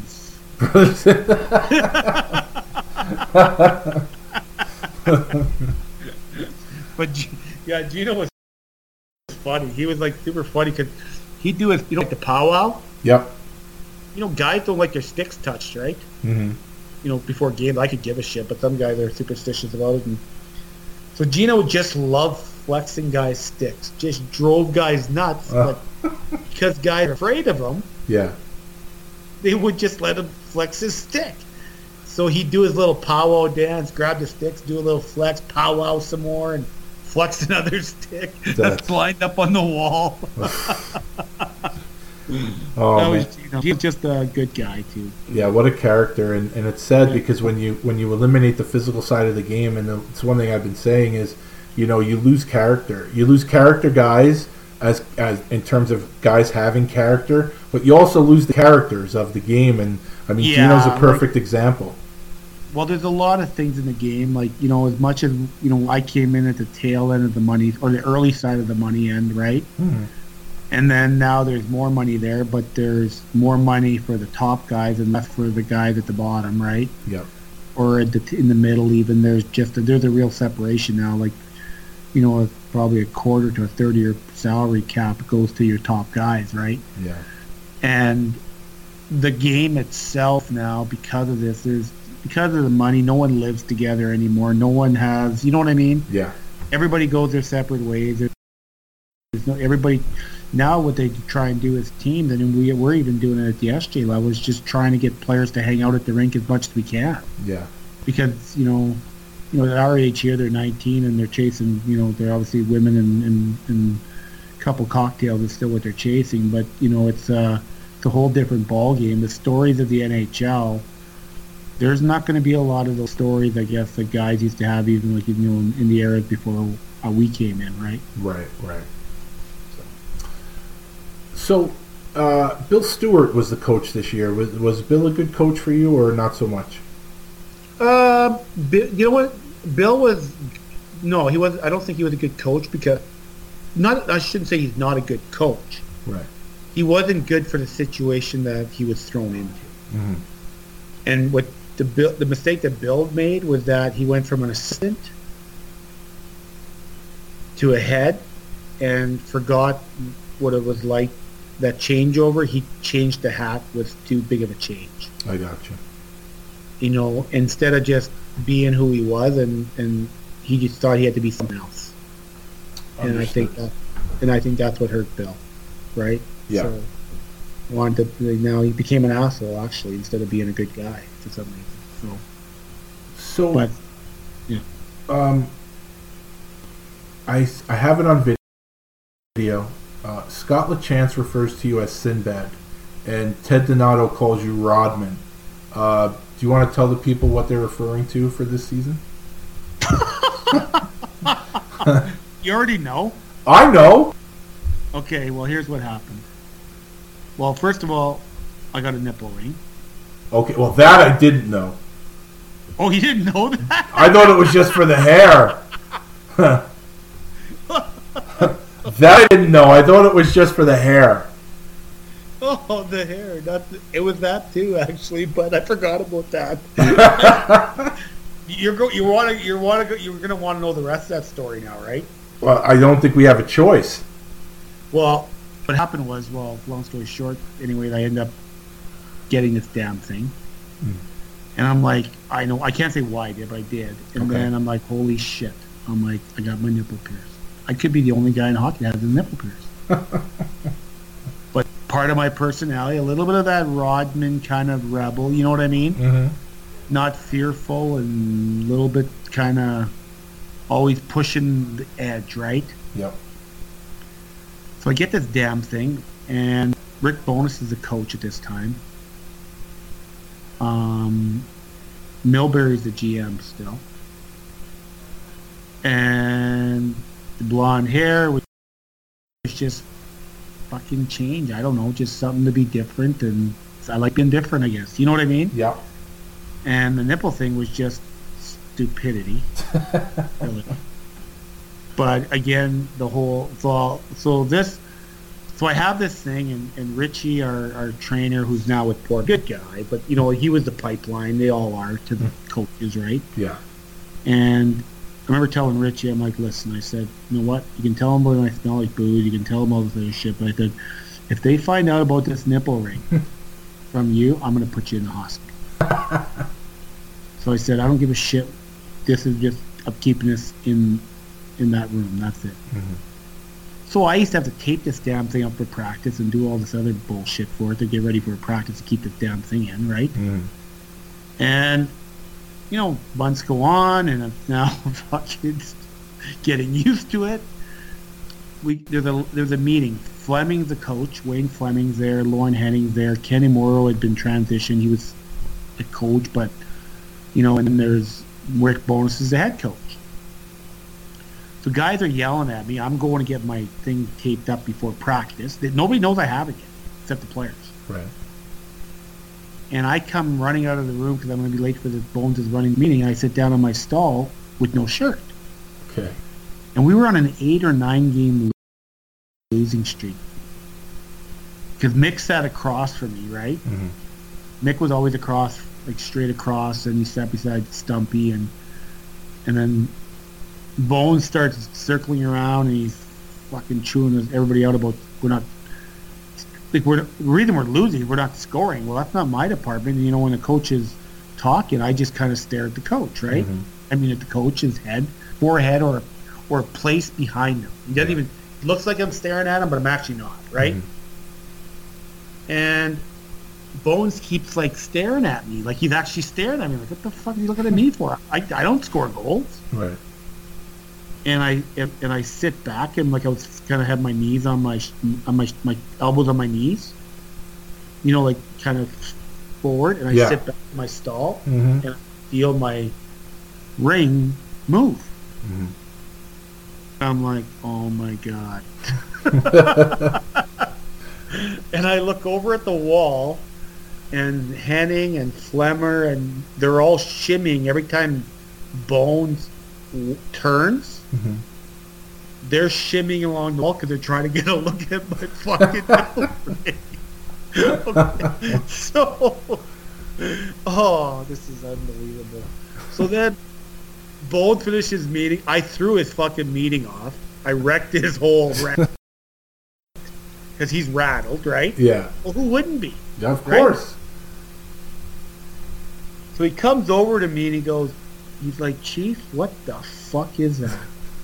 I go, Bones, it's a pierced nipple. and he goes, I fucking know it. So we're having a cover. He goes, I know what the fucking pierced nipple. I fucking see it. It's a fucking pierced nipple. He goes, what the fuck is going on? Like, why do you have it? And I'm like, first thing come out of my mouth, I'm like, hey, I lost the bet. Okay. He goes, what? But I didn't really lose it. Right. That, that was a lie. But Right. he goes, you lost a bet. I said, yeah, I lost a fucking bet. And he turns and he walks away. Then he walks back to me and he goes, he looks around the room and he goes, you see, guys, that's why I fucking love this guy. he is not afraid. Yeah. that was quick thinking on your part, man. yeah, I'm right on a. I'm a quick thinker. Holy I shit. just- fuck. Nice going. Anyways, and I kept it on for about another couple weeks, maybe maybe a month even. It, anyways, I played playing Toronto. Stumpy got moved to Toronto, Yeah. right? So he, he actually Stumpy was in Toronto now. Mm. He didn't know about it. Sorry, he did, wasn't Stumpy was there. It was Mick because uh, my cuff was there on that side, and and Stumpy, we're in Toronto, and Stumpy's like, and Andrade goes, "Fuck, Rich, I heard you got a pierced nipple." I'm like, "No." he goes, "Yeah, it's going around the league that you might be like, you might swing both ways." Fuck! Right after the game, I fucking pulled the nipple thing out and threw it away. That was it. That was it. oh my! And just think, I brought this up because I thought it was just about your hair. It was the hair and that. There was Oh. two things. That's why. Sweet. Yeah, that's why. Oh my goodness. So uh, Everybody, everybody knows now. that's it. Now everybody know. knows. Yeah, everybody knows now. The cat is out of the the bag. So here's something you may not know, or you may know, but people may not know. In the 1999-2000 season, you did not have a single fight. Did you know that? No, I didn't. Yeah. So when you, you started with the Islanders, so let's talk about that. So you start with the Islanders, you play nine games, and now all of a sudden you're getting put on waivers. So how did that whole process go? I got go? hurt. I got hurt. Right. Okay. I pulled my groin, Mhm. and um, I pulled my groin, and then uh, you know what? That's when kind of things started were going not good for me. You know what I mean? Yep. and I was in hockey was not the first choice anymore, and, and, you know I just needed, you know, I was making money and, and kind of just got was on a one way, right? all you know, was on a two way for ten years, right? Mhm. All of a sudden now I'm on a one way, you know, um, and I think just life of comfortability and feeling a little bit invincible and able to do what you want and be okay with it and not so there's the part of leadership that that I lacked at that moment in my time I guess Mhm. right and um, getting put on waivers and going to the Rangers obviously that was just oh my god that was something when I got that call I knew I was going there because a guy by the name of Charles Polk and I don't know if you know that name at all but Mhm. uh, Charles was a workout guru out of uh, Colorado Springs that kind of extended my career when Mhm. Brad Redmond, who passed away, and uh, called me up and he said, "How's your groins?" I said, "Well, I'm good to play. Everything's fine." He said, "Just I'm I'm heavy though right now, right?" And he goes, "Well, he goes, okay. I just want to make sure because he goes, I'm good friends with Neil Smith. He goes, it looks like you got about five teams, like five teams that dropped on me, but the, I think was the the lowest seed team got you right. Yep. That, that's what it was. Yeah." Mhm. Yeah. So five teams had were going to take me on waivers, Yep. and it was the Rangers that were the lowest seed. However, yeah. So Yeah. What was that like? What was your your well? First of all, what was it like leaving the only organization you'd ever known, the only professional Uh, organization? I was disappointed in myself at the time. I remember Yeah. justifying why it happened, like you know, justifying the reason. Oh, it's time to go. It's you know, you need a change. But really, if I if it wouldn't have been for all the my extracurricular, hmm right? Um, I probably would have never got traded from the Islanders. I probably could have been a Islander life, Gotcha. and that's on me though. Mhm. And you know, you. you but again, things happen the way they're supposed to, I guess, somewhat Yeah. right. And uh, going to the Rangers and then St. Louis just kind of was. It wasn't. I had one good year with that Rangers, or actually, I played both two years with the Rangers. Mhm. But then when I went to St. Louis, I was now the train had come off the tracks. I always I always think of that fucking that crazy train video of me. Yep. hmm It's actually me. So it's appropriate. It's fucking appropriate uh, how things went for me at the end of my career, right there. Yeah. That's you know as much as it's part of of of me hitting and the great song and a great tribute, I guess. You know, hmm but it's actually fucking that's what happened. Yeah. That's what happened to me. I I fell right off the rails and fucking rolled over and before you know it, you're fucking in the, you're you're doing you know I'm openly about my my alcohol and and you know I got in I got into coke. I never tried a drug till I was fucking 33 or 32 years old. Wow. You know, and my Yeah. my always alcohol also I tried coke and holy shit. Yeah. And you know, it's something you, you know. I'm sure people that have it, it's like some people can do it and some people can't. I'm one of them that can't. So, um, yeah, kind of sucks. But in that kind of, you know, the Rangers, it was, yeah. Well, we can talk about the Rangers if you want, or I don't know if you want to talk about them at all. But Yeah, no, I, I, I, um, my first question would be, what was it like putting on that Ranger jersey for the first time? Sickening, actually, at the time. Honestly, I remember in being because I drove up to play. We played. My first game was against the Devils, Mhm. and Dale Purinton. Remember you know that name? Oh yeah, So Diesel's there. He hasn't played an NHL game yet. Called up, he thinks he's playing. All of a sudden, I get picked up on waivers, whatever. Nobody really knows yet, right? yeah, All of a sudden, they send a car for me to pick me up. I'm playing that night. right. Well, Diesel's now not playing, so he's pissed off. So I'm looking at this guy that's big and on steroids, And unstable. unstable, Yeah, and he's got his name tattooed on his back. I used to tease him all, and I get along with Diesel like really good. yeah, So I always tease him like, "Well, fuck, you are stupid." So you get to fucking, you got to tattoo your name on your back so you don't forget it. You know who has that too? I think it was uh, it was a Tacoma Kelowna Rocket thing. I think uh, Fedoruk has that too. He's not the smartest guy. I don't know, but I've heard that. I only I, I only passing it. I speak to him. He was always a nice guy, but I don't I don't know how smart he is. But uh, you know, I know. Uh, you know what? He's a nice guy though. That's- yeah. Oh yeah. But you think it's got to be kind of tough, like putting your, like I think getting your nip, nipple pierced way better. I, I got to be honest with you. If I had to pick between the two, I'm going with the name on my back. so I'm going. I, I got. I'll I'll do you one better. If I had to pick between getting my nipple pierced and a tattoo, I'd put Purinton's name on my back. How's that? That's good. I'm just doing this uh, thing right now with Diesel and them. It's fucking hilarious. Actually, fucking messenger. It's fuck. We have laughs. Oh, so what was it like? Um, so now you walk you walk in the locker room, and is the first conversation you ever had with Kevin Stevens? Yeah, like I get, um, we're we we're playing the Devils that night, and I get brought in, and Theo's. It, it was honestly a whole different beast compared Yeah. to the Islanders. Mhm. I have funny stories with them that it's really funny actually.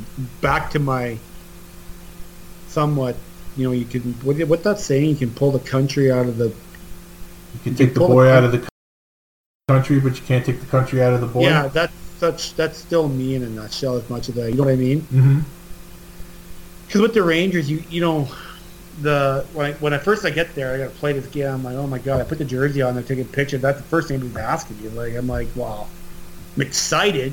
I'm a Ranger, but I'm sad that I'm not an Islander, right? Right. You know, but I'm trying to put the the face on that everything's fine when really it wasn't. I was like, oh my god, what? A, I'm mad at myself is what I was because Yeah. Mike told me, right? Mike said, Rich, you know, I ju- we just can't give you the money we're giving you and you doing what you're doing. You gotta Right. like, right? So that was all on me. And then uh, obviously getting to the Rangers was, but once I was there, it was actually, I wouldn't want to start with the Rangers Yeah. because you're it's all downhill after that. Yeah. No, I'm I'm sure it is. Yeah. Oh, it was unbelievable. Like Yeah. the way they treat you. Like Yeah. it's not even. It's crazy. Yep. It's absolutely. It's not even believable how well they treat you. Yep. So it, it amazes me how you can get treated that good, and still take advantage of everything. Yep. You know what I mean? Yeah. Absolutely. Because like with the Islanders, we, we got treated at the minimal. We weren't treated bad, Yeah. but we were treated okay, like good, right? Yeah. you go to the Rangers, you're like it's a whole nother level. It's not even believable. Yep. Everything, mm-hmm. food and everything. It's just at a whole like high end, and and they just want to make everything perfect for you. Yeah. And it's crazy that when players that get there, they just can't play in front of that crowd because that crowd loves you and hates you from shift to shift. Yep.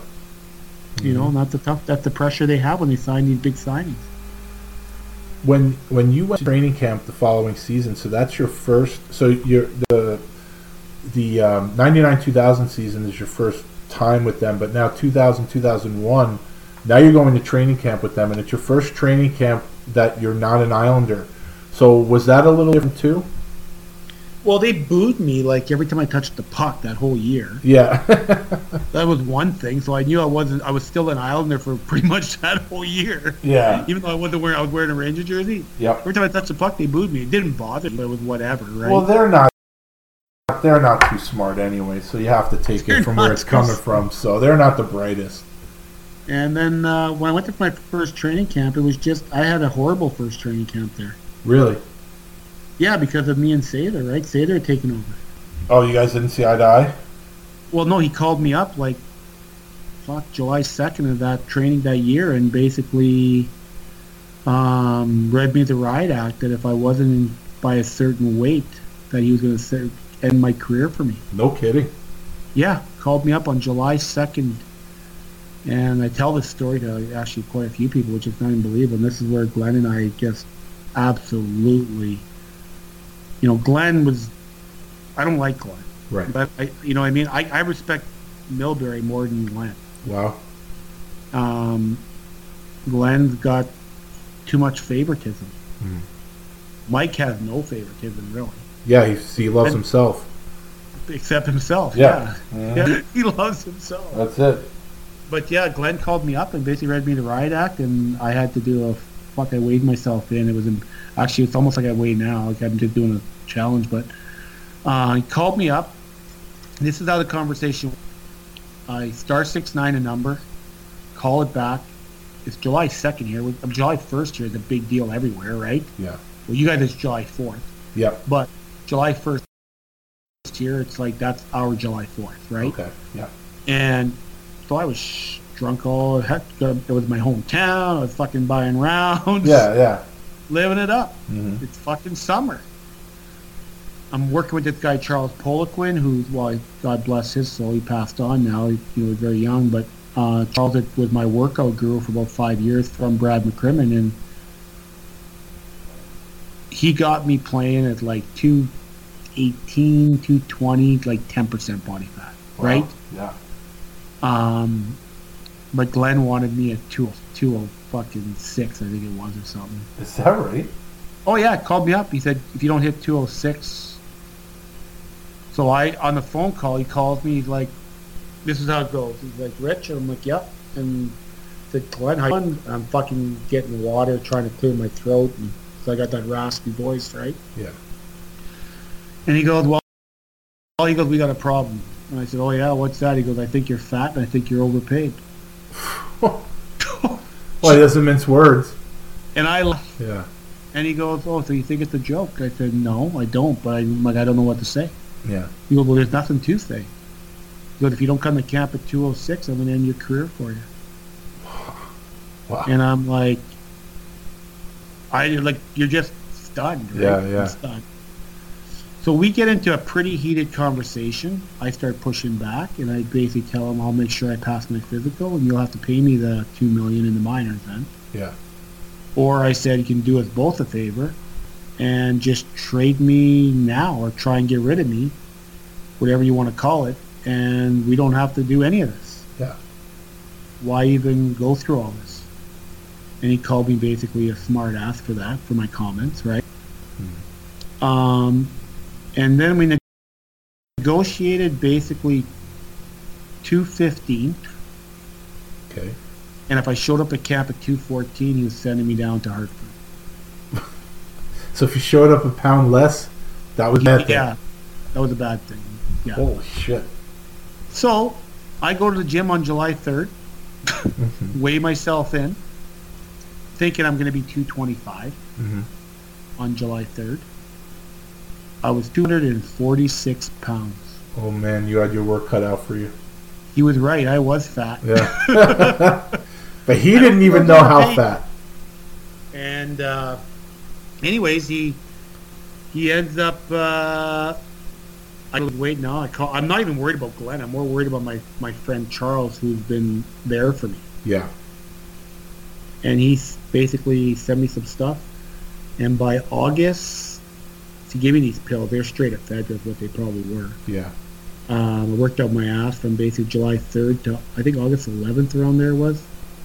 I was down at 202. No kidding. and I went to camp at 211. It was 211. I was almost under 8% body fat. So did you have to eat like a pasta for a few days to get up to 215? No, I didn't have to get 215. I had to stay under that, right? Oh, okay. Okay. So I had to be under 215. I couldn't be 214 close to it. Oh, I, I understand. understand. Okay. Yeah, like he wanted me at like two two ten. Oh, I thought he wanted you 215 on the nose just to be a pain No, I in the ass. No, negotiated two fifteen, Okay. but don't show up at two fourteen, Rich. or I'll fucking send you the mine. I, I understand. Okay. Okay. So, anyways, he ends up, uh, shit, ends up, yeah, it was like 211. I was in great shape. We go to the, feeling good. I'm looking good. Not like now. I'm getting there.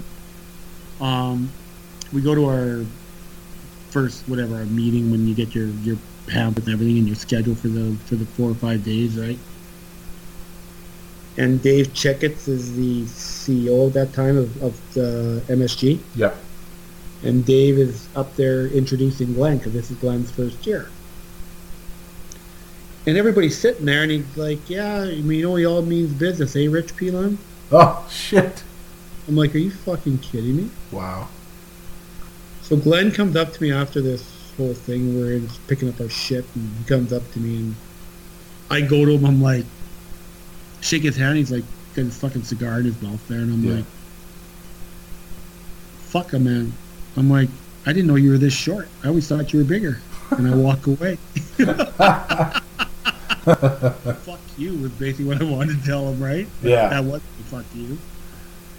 And the next day at camp, all, all the deer in red and Rich is in yellow. Oh sh. Just absolutely terrorized me. Yeah. And I basically ran over to Nedved and they tried to kick me off the ice and I wouldn't go off the ice. Ronnie Low said, Ronnie Low like, get off the ice. I'm like, I'm not leaving. Yeah. And Ronnie Low's like, Rich, you got to go off. Glenn wants you off the ice. I said, for what? For hitting Peter?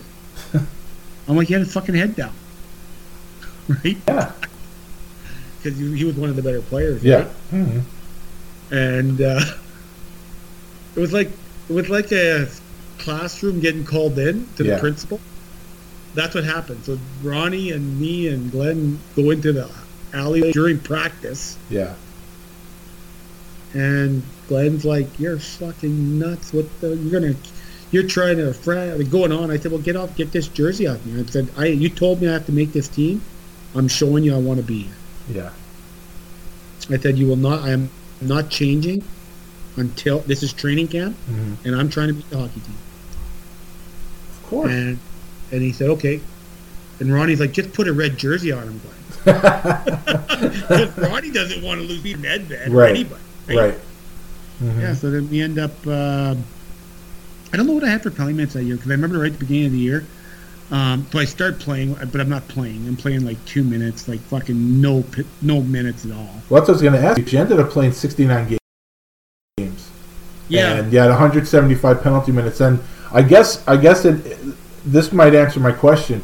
You had a preseason fight against Jean-Luc Grandpierre of Columbus, and you did really well in it. Was were you? Did you see Sather in it when you looked at Jean-Luc's face? Did you see Glenn Sather? Oh, I was fucking angry because I wasn't playing, man. Yeah. I was so pissed. Yeah. And then what happened was, I'm like, fuck this. And I became friends with all the refs, right? And I always tell my son that. Yeah.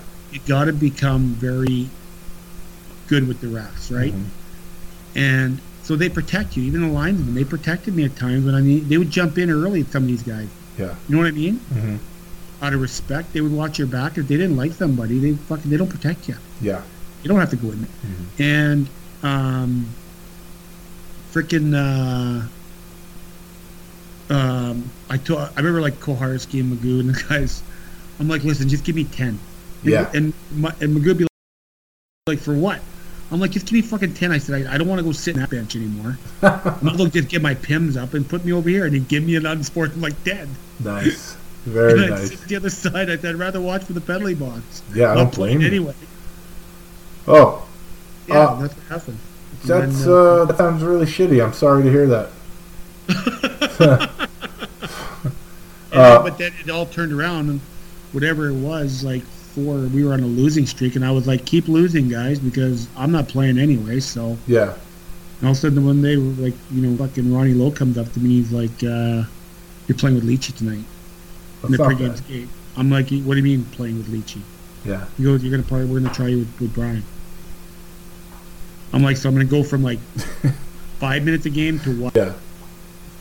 and to like 20, 20 some. He goes, well, whatever Leachy's playing. I said, well, I can't play that fucking much. I'm, I haven't played that much all year. Yeah, really. I'm like, you guys better get the Pedialyte out ready. and I was joking, but they actually went and got the Pedialyte. I actually needed the Pedialyte Yeah, I bet. For the first like couple weeks because I was I hadn't played that much, right? In a Yeah. long time, right? Yeah. Then Leachy and I just hit it off. Yeah. We had a chemistry and off we went. And Well, he played so many years with Boom, so uh, you know, I think uh, I think it was Yeah. probably a similar role. To, you were the Yeah. Boom now. Uh, yeah, with him, so- boom, yeah, yeah, that's exactly what I was. Yeah. Yeah. Um, Yeah. There's two fights I want to ask you about from this season. One, you fought an old teammate, a guy who I, I hope you love him too. Uh, Robbie DiMaio was with Carolina this season. Do you remember fighting Robbie? yeah, yeah, I did. We had a good fight actually. Yeah, We actually had a really good fight. Robbie and I just fought the fight, and we just Yeah. laughed about it after. good, good. I'm, I'm There was no like, it wasn't. It was just a fucking delicious fight. Uh, this may have been the opposite, though. Uh, you fought a guy who I think he's sort of underrated dirty. Every time I see this guy, he's, I, I think he's kind of dirty. Uh, Vaclav Varada. Uh, you went after him. Did he do Oh. something to you? Did he give you a concussion? Yeah, he did. Yeah, he did. Okay. Is was this uh, retribution for that? Yeah, yeah, that was. Yeah. Okay. Anybody that got me, I was getting back pretty much. Good. I love it. I, listen, I'm a big proponent of frontier justice. I love it. Yeah. Yeah, pretty much anybody that that took liberties at me, I would try and get back worse. Um, at the end of the season, you were traded to the Sharks with Adam Graves, but you were becoming a free agent, correct? Yeah, yeah. So that was just like on paper, I guess, right? That was a paper deal. Yeah, Mhm. that was a paper. And then what led you to sign with St. Louis? Where, where uh, how many teams were interested?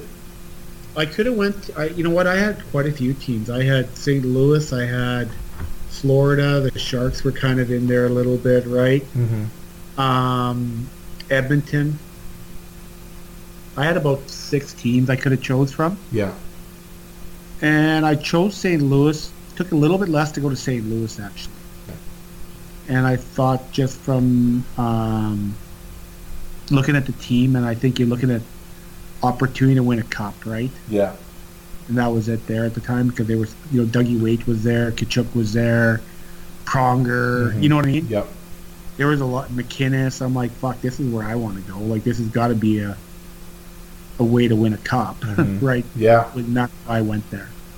And um, you played eight games. You had your final fight of your NHL career. Do you remember the fight you had with Kelly Buchberger? Yeah, yeah, it was a good fight actually. Yeah. Kelly and I had a good. He was a scrapper guy. He was a, he was another. He like Kelly's like me, right? Yeah. Mm-hmm. He's exactly like me. So it was us. Yeah, we had a really good fight. And- And that was it. Yeah, that was it. That was your last one, and then you ended up breaking your wrist against Yeah. who else but the Rangers. Um, was that it? Did you know that was it at the time, or Well, no, because I, you know what? Like, here's what happened. I end up breaking my wrist, and the first, so the break that I had again can't be just a fucking break. It's got to be something else plus something else, right? right? Mm-hmm. It was the same wrist of my lunate fracture, Oh, okay. except I broke. You, you know the the top. Uh, your you have your, you have your ulna and your radius on your wrist. Yeah. Anyway, do you know that part that sticks out on the outside, like that little bone? Yes. Mhm. that that was broken there. a little- That was broken there too. And so when they did the third time, you know your your bone when you turn, those bones turn, and they they turn in your wrist. Mhm. So I got really bad tendonitis. I couldn't like I had no strength. So then they went and they redid the. Then they, I went back in and got the wrist redone in New York with Dr. Malone. Okay. We did my lunate. Mhm. and he basically what he did was he removed the connection of my so I have a floating ulna it's called Okay. it doesn't fit anymore get rid of the, the twisting that was causing the tendonitis Mhm. and when I came back from that and this is where the my addictions part took over Okay. I pulled myself away from the team with- the Blues Mhm. and just kind of went into a bad place Okay. and no one knew this, but I, but uh, my wife Jackie at the time, uh, Jackie, she ended up calling in the NHLPA Mhm. because I was getting bad, and she and I was spiraling downhill fast, right? This was your rock bottom. This was my rock bottom. This was well, no, this wasn't my rock bottom. This was the start to going to the to the real dark side. Okay. You know, the places that people talk about that you don't ever you hear people talk about, it, and it's just it's it's fun, but it's dark. You're always alone. You do things that you think you're getting away with shit, but you're actually not, right? You know. And I did. So when I got called, when when Aki did that, then what happened was, I uh, now I had to go in the substance abuse program. But little did I know that the Blues were actually getting me followed, and I was buying shit from undercover cops. Oh shit. Kelly Chase warned me, thank God, Yeah. or kind of, but I'd already been jacketed. This all happened within a week, man. Wow. And so now no one knew that I went into substance because it's it's supposed to be anonymous, right? Right. So no one ever knew, and, and so I went in.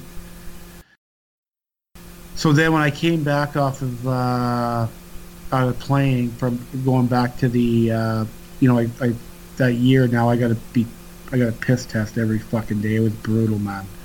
And then I come back for training camp. My wrist is bad. They redo the surgery, but I can't really. I got to be careful because they're testing. They're watching me, right? Right. I'm like basically house arrest to some degree, right? Yeah. Still, like what I should have done at that time when I see my career. I was, you know what? I tell the guys this here. I probably would have played another two or three years. You know, Yeah. but because of my choices of the drugs and the alcohol, Yeah. when you know I hadn't played, played eight games in two years, and I got three places. I could either go to Carolina, the Panthers, or the Islanders. Yeah. I've been given a one way at like six hundred thousand up to making one up to over a million with games played, right? Mhm. Or if I'm in the roster by certain dates, right? Yeah. And uh, I just said to hell with it. I thought he looked at my bank account, looked at ah, you know what, I got enough money. I'm like, fuck Bill, you know shit. When you start partying, like I was partying there for a while, there's you, you need a lot of money Yeah. I bet. and that kind of was my part of my coming home to um, Saskatoon. That I just kind of, I basically, uh, uh, what do you call that? Um, pulled a shoe Yeah. on myself, right? Mm-hmm. And that's something I, you know, and I, I tell my my son this and my daughter even, I, you know, like something that I cannot turn back. But those are like the poor choices that I made. That was it right there Yeah. because if I know my career was really coming today, what I should have done was because I like coaching, I got a bit of an, I believe I've got a bit of a knack for it. Um, I could have just transitioned into a coach right there. Right. Now the Blues would have said, okay, Rich is making 1.3 million. Uh, let's just, you know what? I know I can't play, but let me learn this side. You know what I mean? Mm-hmm. So, and then it was just, you know, I. You want to go into all this stuff? You want to talk Dude, shit? Or, dude, I'll talk about anything. If you're cool with it, go for it. oh yeah, no. So I end up coming back to Saskatoon. Yeah. Uh, and then from when a time when I called uh, Mike Keenan and said I wasn't coming, like in September, 'cause I was going to go to camp. That's what I was signing with was Florida. I signed with, Yeah. and uh, from that basically September till June of the next year, Yeah. I went as hard as you could go. No kidding. Yeah, with booze and coke and uh, then I was at a place where I knew I was out of control and I couldn't stop it anymore. So that whole train thing, Yeah. that was it. I mean, September to mm-hmm. June. That's that's like ten months.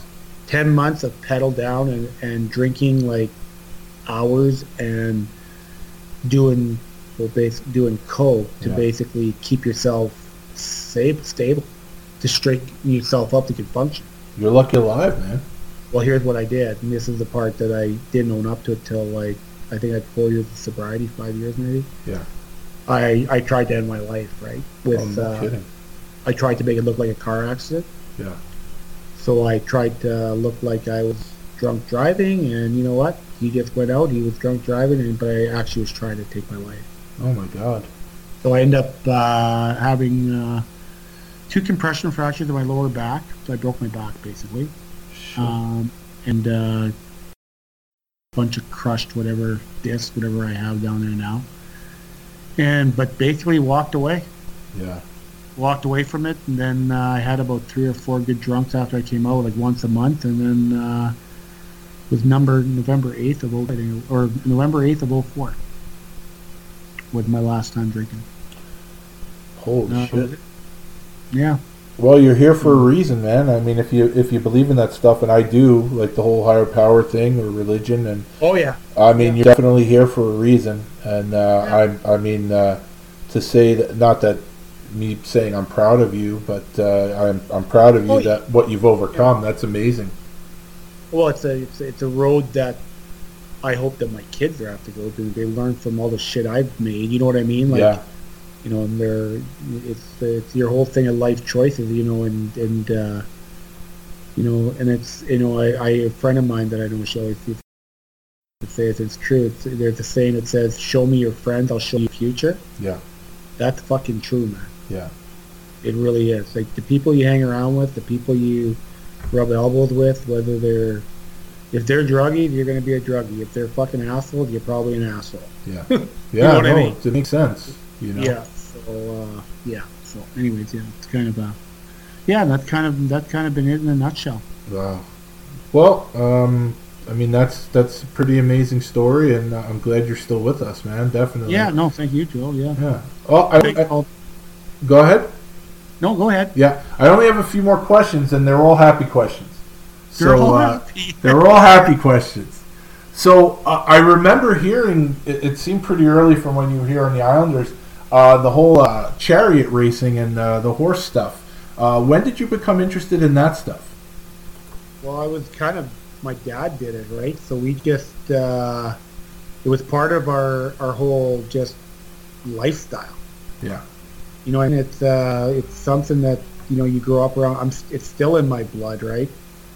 You know, where you uh, we just my dad did it, and uh, uh, we had to do it for all it around was kind of our family thing, our family hangout, and yeah, we just and I just kind of carried it on, and then when I got to be in now that I have I race, I have a few race horses now, like did fairly well at one time. Kind of trained a little bit here. but I train in my now, and just it's, it's a, just a, it's more of, it's a hobby, right? They're not a you know they're not a money making thing at all. But um, you know, I, the Islanders stopped me from being the chariot stuff, so I went to thoroughbreds as, a, as an owner. Oh yeah. That was yeah my second contract. Mhm. So I I do know. I, I know you've asked me a few times. Did Mick talk about this? Did Mick talk about this? One thing Mick did talk about is how uh, his investment didn't really yield a lot of uh, uh, money on the back end when he invested in something with you. He told me the story where uh, um, he, he invested some money in some horses, and then I think it was when he was with Montreal, uh, where he, one, yeah, we bought a we bought a dog. yeah, and then and then I think he, whatever it was that he put in, and he, he got back like pennies on the dollar, and yeah, uh, terrible. yeah. So uh, so he did tell me that he got a good laugh about that. So Yeah, yeah, he's the good guy. So Yeah. yeah, he's a, he's a good, just a guy. He's, yeah, he's got a lot of kids too. he's the man. He's he's great. Um, are you in the Prince Albert Raiders Hall of Fame? Did I read that right? yeah, I'm on. Yeah, Right. Okay. Okay. you know, and I haven't like, you know, I'm supposed to. What I should do is actually get my crap together, and you know, I'd probably get into the Saskatchewan Hall of Fame, which I probably should do, right? Yeah. You know, be something to, you know, for the kids down the road. And God, Definitely. the statue, if you forgot, they could put me probably for sure in the Saskatchewan Hall of Fame. Of course, I mean absolutely. I mean, and, and listen, Prince Albert, the Raiders uh, have a have a pretty storied history. So to Yeah. uh, to be on their wall, to be in any sort of get sort of acknowledgement from from the Raiders, uh, that's a pretty big deal, I'm sure, up there. It is, yeah, it is, yeah. When they did it, we they brought me down there for it. It was kind of yeah. Raiders are they're just, they're a good organization. You know what I mean? They they're still kind of well, they're kind of community with the guy. One of the guys that kind of runs the whole show, but Uh, the guys that they brought, you know what's good about the Raiders? They bring back a lot of their alumni. Yeah. And you know, like Curtis Hunt being there, he's done a hell of a job as a general manager, and um, it's nice to see. T- and a lot of teams do that. You know, mm-hmm. me when they bring their, if they got someone that looks like he's got a little bit of talent at coaching or something, whatever you want to call it, and they give those guys an opportunity, especially when you've when you've bled those colors before. It's no different than the Islanders. The Islanders kind of a different boat because you have so many owners changes, right? Yep. But you know when you get when you you know that was the issue with the Islanders. I thought. Yeah. They weren't bringing guys in that were part of the team. They were. Mike was bringing in his college guys. Mm-hmm. Right. Yep. So that was when Mike, you know, didn't. You know, I remember like sometimes Nye and Clarky saying we'd be having a few beers. They would just because Mike disrespected those guys, and he really did. Oh yeah, absolutely. Uh, and it was partly because they kicked the shit out of Boston when they were yeah, playing. Absolutely. Absolutely. So, yeah. So. Um, three more questions. Believe it or not, we're almost done. No, it's all good. Yeah, no, it's yeah. all good. Yeah. Um, so you've already spoken about your son Garrett, and we're going to touch on him in a minute. But you also had a nephew, uh, Ryan, who was actually drafted by the Islanders in 2015. Uh, well, Ryan, just one second. We got a water here. Okay. Um, Ryan was my, he's a cousin. Oh, he's a cousin. Okay. Yeah, like, and you know, yeah, he's a cousin. Ryan's a cousin, and he's you know, Ryan comes down to work ethic. Doesn't doesn't have it. Okay. You know, that's what came down to Ryan. It's he as a player, skilled and big and just no drive though. Okay. Okay. I didn't know that. I just saw the that you had uh well, everything was too easy for Ryan. I remember Ryan when he was a kid. Yeah. And watching him up here in that, he was a ninety six, so I, I was around that group right quite a bit. Mm-hmm. Was he? Yeah, he was a '96. No. Okay. What year was he? I don't know. I know he was drafted in 15. 15. So he beat Garrett was dropped. Yeah, he's a '96. Okay. He is a '96, and you know I remember my son Garrett because Garrett's a '98, yeah. and Garrett played up one year mm-hmm. as an underage when he was yeah he was 13, and we played against Ryan, and I'm like, geez, he's just the biggest kid out here, but he's so good. Yeah. But he never had to work for anything. Right. Everything was fucking handed to him. The, but not like that way. But you know, everybody wanted him on the team. Everybody would do everything to get him on the team. Right? It didn't help the kid to actually earn something, to find out what it's like to earn something. Right. Right. I gotcha. Um, and then the next next thing is, and you've you've spoken about him a few times. Um, it's you had a great career, um, obviously, but what's it like when you're there and your son your son gets drafted. I mean, that's got to be such an amazing feeling. Well, amazing for him. Like you know what I mean? Because just see it, how how bad, and uh, you know I know how much time he's put in. I right. know what the work he's he's committed. He's not a entitled kid. He's mm-hmm. not a. He's had to work pretty much for everything that with you know, and I'm not the easiest on him because. And it's not easy for him to be a son of a player, a right. dad. You know what I mean? Mm-hmm. Just pressure and it's not like the Tkachuks where he got, you know what I mean? Garrett, like I said, would, would if he would get an opportunity at the NHL level, yeah, like a play, I think he would. I, I think no, he would actually probably blossom there better than he would. But he's doing well in the, he's done well in the minors, even. You know what I mean? Yeah. But he's he's he's he's a thinker, and that he gets in his own way because he's too smart for his own good. You know yeah. what I mean? Yeah. He mm-hmm. knows what's going on, and yeah, and it doesn't help that Dad knows what's going on too now. Right. So I see the political shit show and the agendas within a coach trying to. I don't think it's right. Like I don't get it. Right. Right. Right. Just do what's right. Mm-hmm. You know, no matter who, whether it's my son or not. Like right. Yeah. Or, or Clarky, or you know what I mean. Yeah. Um. So he's a. Uh, Garrett, yeah, proud of him, and you know, very proud of him actually, just because he's not only a good player, but he's more than anything, he's just a, he's a good, you know, he's been a good kid, right? Yeah. So um, he's, he's learned not to do some of the stuff that I've done. And God, I guess you know what? It's, it's the first time I. My kids are what 22 now and 25, mm-hmm. and this is the first time they drank around me in the last this year. Oh, is that right? Yeah, they never used to, and I used to be like, "Fuck, it's weirding me out a little bit, right?" Because Like they're like, cause, but they're trying to respect the fact that I don't drink, right? Right. Which is good, but uh, they still, like said to me, "You guys got to be careful. Yeah, yeah. Uh, and then finally, um, so people always say, "Oh, what are these guys doing now? What are they doing now?" And you are the head coach and general manager of the Weyburn Red Wings of the SJHL. Um, for, uh, for those people that don't know it, now you, you started out just as the head coach, if I'm not mistaken, correct? Yes, I did. Yeah. And how did that how did that whole uh, situation come about? Um, ego. Well, how did how did you how did you get the job to begin with? Um, well, I got the first of all, I tried to get the job in PA. The you know the midget team I got drafted from. yeah, I was kind of led. I was led to believe that, that I was getting that job, okay, and all of a sudden, they I picked a couple players. I signed, and all of a sudden they went they went with a guy that had no hockey background and was an analytics guy. oh no kidding, and I kind of didn't really prepare for my meeting, like my my meeting the way I should have. yeah, I just kind of. Oh, something's beeping.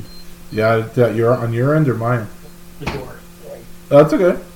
I got it. Anyways, uh, so then I was like, holy shit, if I can't get a midget triple A job, like, what the hell? Yeah. Like, I, I kind of like coaching, but I'm like, Jesus, if I can't get a midget triple A job with the team that I got drafted to the NHL from, Yeah, what the fuck is going on? so a friend of mine called me and said that this job in Weyburn was available. I'm like, you know what? I'm going to get everything ready and go see if I can just apply for that job. I really don't want it, but I'm going to apply like and do everything that I want it. right. And I got all my shit in order. I went to my interview, blah blah blah. All of a sudden they said, "Yeah, we want to coach." Nice. And then when you know wanted to coach to work with the new GM, they were, I was going to be the assistant GM and coach, head coach, right? Yeah, But I was going to be the one holding the hammer, like basically teaching this younger GM a little bit, yeah, hopefully. yeah, But him and I just it wouldn't have worked. Right. Um, He was a bit not willing to. Uh, he had his wave, and like I tried to explain to him, is that you're not getting players you like. You have to get players that I like. Right, Able to be able to be coached by me. right. So it has to a certain style, a certain mentality, right? yeah, and he didn't really want to do that. I don't think, and that was the problem they had in previous. So they asked me if I'd do both. I'd never GM at well, you know, I've run like programs, but Yeah. never, you know, I did. So taking over this organization was just was it was actually a, it was a lot of fun, yeah, challenging, fun, something to get up for in the morning. Um, puts a little bit, little, you know, a little bit more jump in your step, and uh, it was it was just a real good. Uh, yeah, overall experience. It was it was it was it's been good. It's been work, uh, but it's been fun. It's fun to do something again. Comes back to being part of that whole hockey world, and um, now it's a challenge to try and build a team and getting a team to come together and you know learning from my mistakes. I've learned the league now, and obviously you said you know you're you're coaching against other guys like Kevin that's in the league and yeah, it's, uh, it's like a chess game, right? Mhm. And trying to out recruit each other. And, you know, our situation in Weyburn is that we financially just, it's like a lot of junior A teams. You really got to be, you got to watch your, you're really watching your numbers. And it sometimes it makes it tough, but that's part, that's another part of the challenge also. Is uh, is the goal to eventually try to get to the NHL? You know what? My goal, if I could, yeah, you know what? I, I again, you know, like, I don't want to look too far ahead. Sure. I believe I've got the, uh, the way I, I handle. I'm a good. I'm good with people, Yeah, and I think that's one of my strengths. But I also understand the game. I under, I think I, I, I have to be better at as much as I want to be fair because my whole goal is to try not leave anybody out because I was always a kid that was left out. yeah, So I'm trying to make it make everybody feel part of it, and I think and I hope that my philosophy on getting every 20 guys to be able to play as much as they can hmm. and feel part of it, not just be a bench warmer or play the the you know the four you know five to eight minutes a game, but they're the crap at the end of the period or when you're losing. You know what I mean? yeah, mhm, um, and make those young men feel good about themselves and being able to leave the program or, or, or be part of our, our organization um, and just feel good. And I don't know if it's possible because it seems like you always got to shorten your damn bench so much, and I'm trying not to do that. So I'm hoping to pick the right people. Right. That it doesn't matter who we have on the fucking ice, that they're actually gonna get the job done. I Right. understand. Yeah. So that's kind of my philosophy. I'm hoping I can do that here in Weyburn, and if I can spend three to maybe five years on the high end there, if I sign, I've got a two-year plus one. Mm-hmm. I know I'll be there for. I know I'll be there for the three years because of the. It's kind of you know the, the the kids that I brought in and out in the last. I made a shitload of trades. Like the when you're talking about Mike, I fucking did a lot of trading. I had 45 cards and I used them all, Wow. Unreal. but I won't be like that. Yeah. Well, Rich, we actually yeah, yeah. we actually just hit the four hour mark. So uh, I'm out of questions. Except I guess I have one left. Um, did I miss anything in your uh, long and illustrious career that I didn't ask you about? Um, got my first goal. Got my fight. My Yeah. first fight. My last fight. Yeah. Um, a lot of stuff in between. Well, yeah, no, I don't think you know. We haven't missed anything. I think just uh, for everybody that's listening, I think it's. Um, I appreciate you reaching out and doing this, and uh, it's been an, been an honor just to be questioned by you and give you a bit more insight about me and find out some of the stories that I know a lot of people don't know about. And you kind of let the cat, we let the cat out of the bag. There's there's a, there's a lot of stories that we can still tell that we probably can't say on this on this on this podcast. Yeah. Uh, you know, overall, it's just the appreciation of the game and, and, and understanding that uh, for me, everything I have is because of hockey. So, and I'm grateful for that. So, Well, thank you. No, the, pleasure was all mine. Uh, really, thank you very much for all this time. It uh, it means the world to me that you'd uh, you'd give me all this time, and uh, it was an absolute pleasure to have you on here. And uh, let's keep in touch. Yeah, for sure. Many thanks again to Rich Pilon for his time. Um, Rich dropped uh, some information there that I wasn't aware of, and uh, similar to uh, the stuff that Dave Chyzowski told me that I also wasn't aware of. Uh, that's a big reason why I enjoy doing this show. Um, obviously, um, as I said from day one, the show keeps me in contact with the game, keeps me interested in the game. It allows me to reconnect with a lot of players who uh, who I've been able to get to know on a personal level and be friends with. And uh, you know, as time goes on and you have families and they have families, you kind of drift apart a little bit. Uh, but uh, one of the few good things about social media is it's easy to reconnect. And um, I, I think one of the good things is after you speak to uh, to I think this is more of a man thing. Uh, you cannot speak to one of your buddies for five or ten years, and uh, after about twenty minutes, you're all caught up, and it's uh, and it's like you never lost contact. So. Um, I really enjoyed doing this episode with Rich, and uh, you know, four hours worth was uh, was a lot of time on his part, and I'm very grateful. And uh, I hope that uh, you people enjoyed that chat that uh, I had with Richie. Um, as far as next week goes, as of right now, I don't have anyone lined up. Uh, I do have to follow up with someone this week, and there's always a couple of guys I need to reach out to that we just can't seem to get lined up. So. Uh, maybe I'll be able to uh, finalize something with uh, with someone this week and bring you something next week. Of course, now that uh, I have become a victim of the uh, of the shutdown, I have officially been furloughed from my job. Hopefully, that ends sooner rather than later. This really sucks, um, and I feel like I'm at the mercy of politicians now, not necessarily at the mercy of a disease or a virus. So. Um, hopefully these politicians do the right thing and uh, you know which is uh, really asking a lot as far as i'm concerned. As you know i don't hold politicians in very high regard.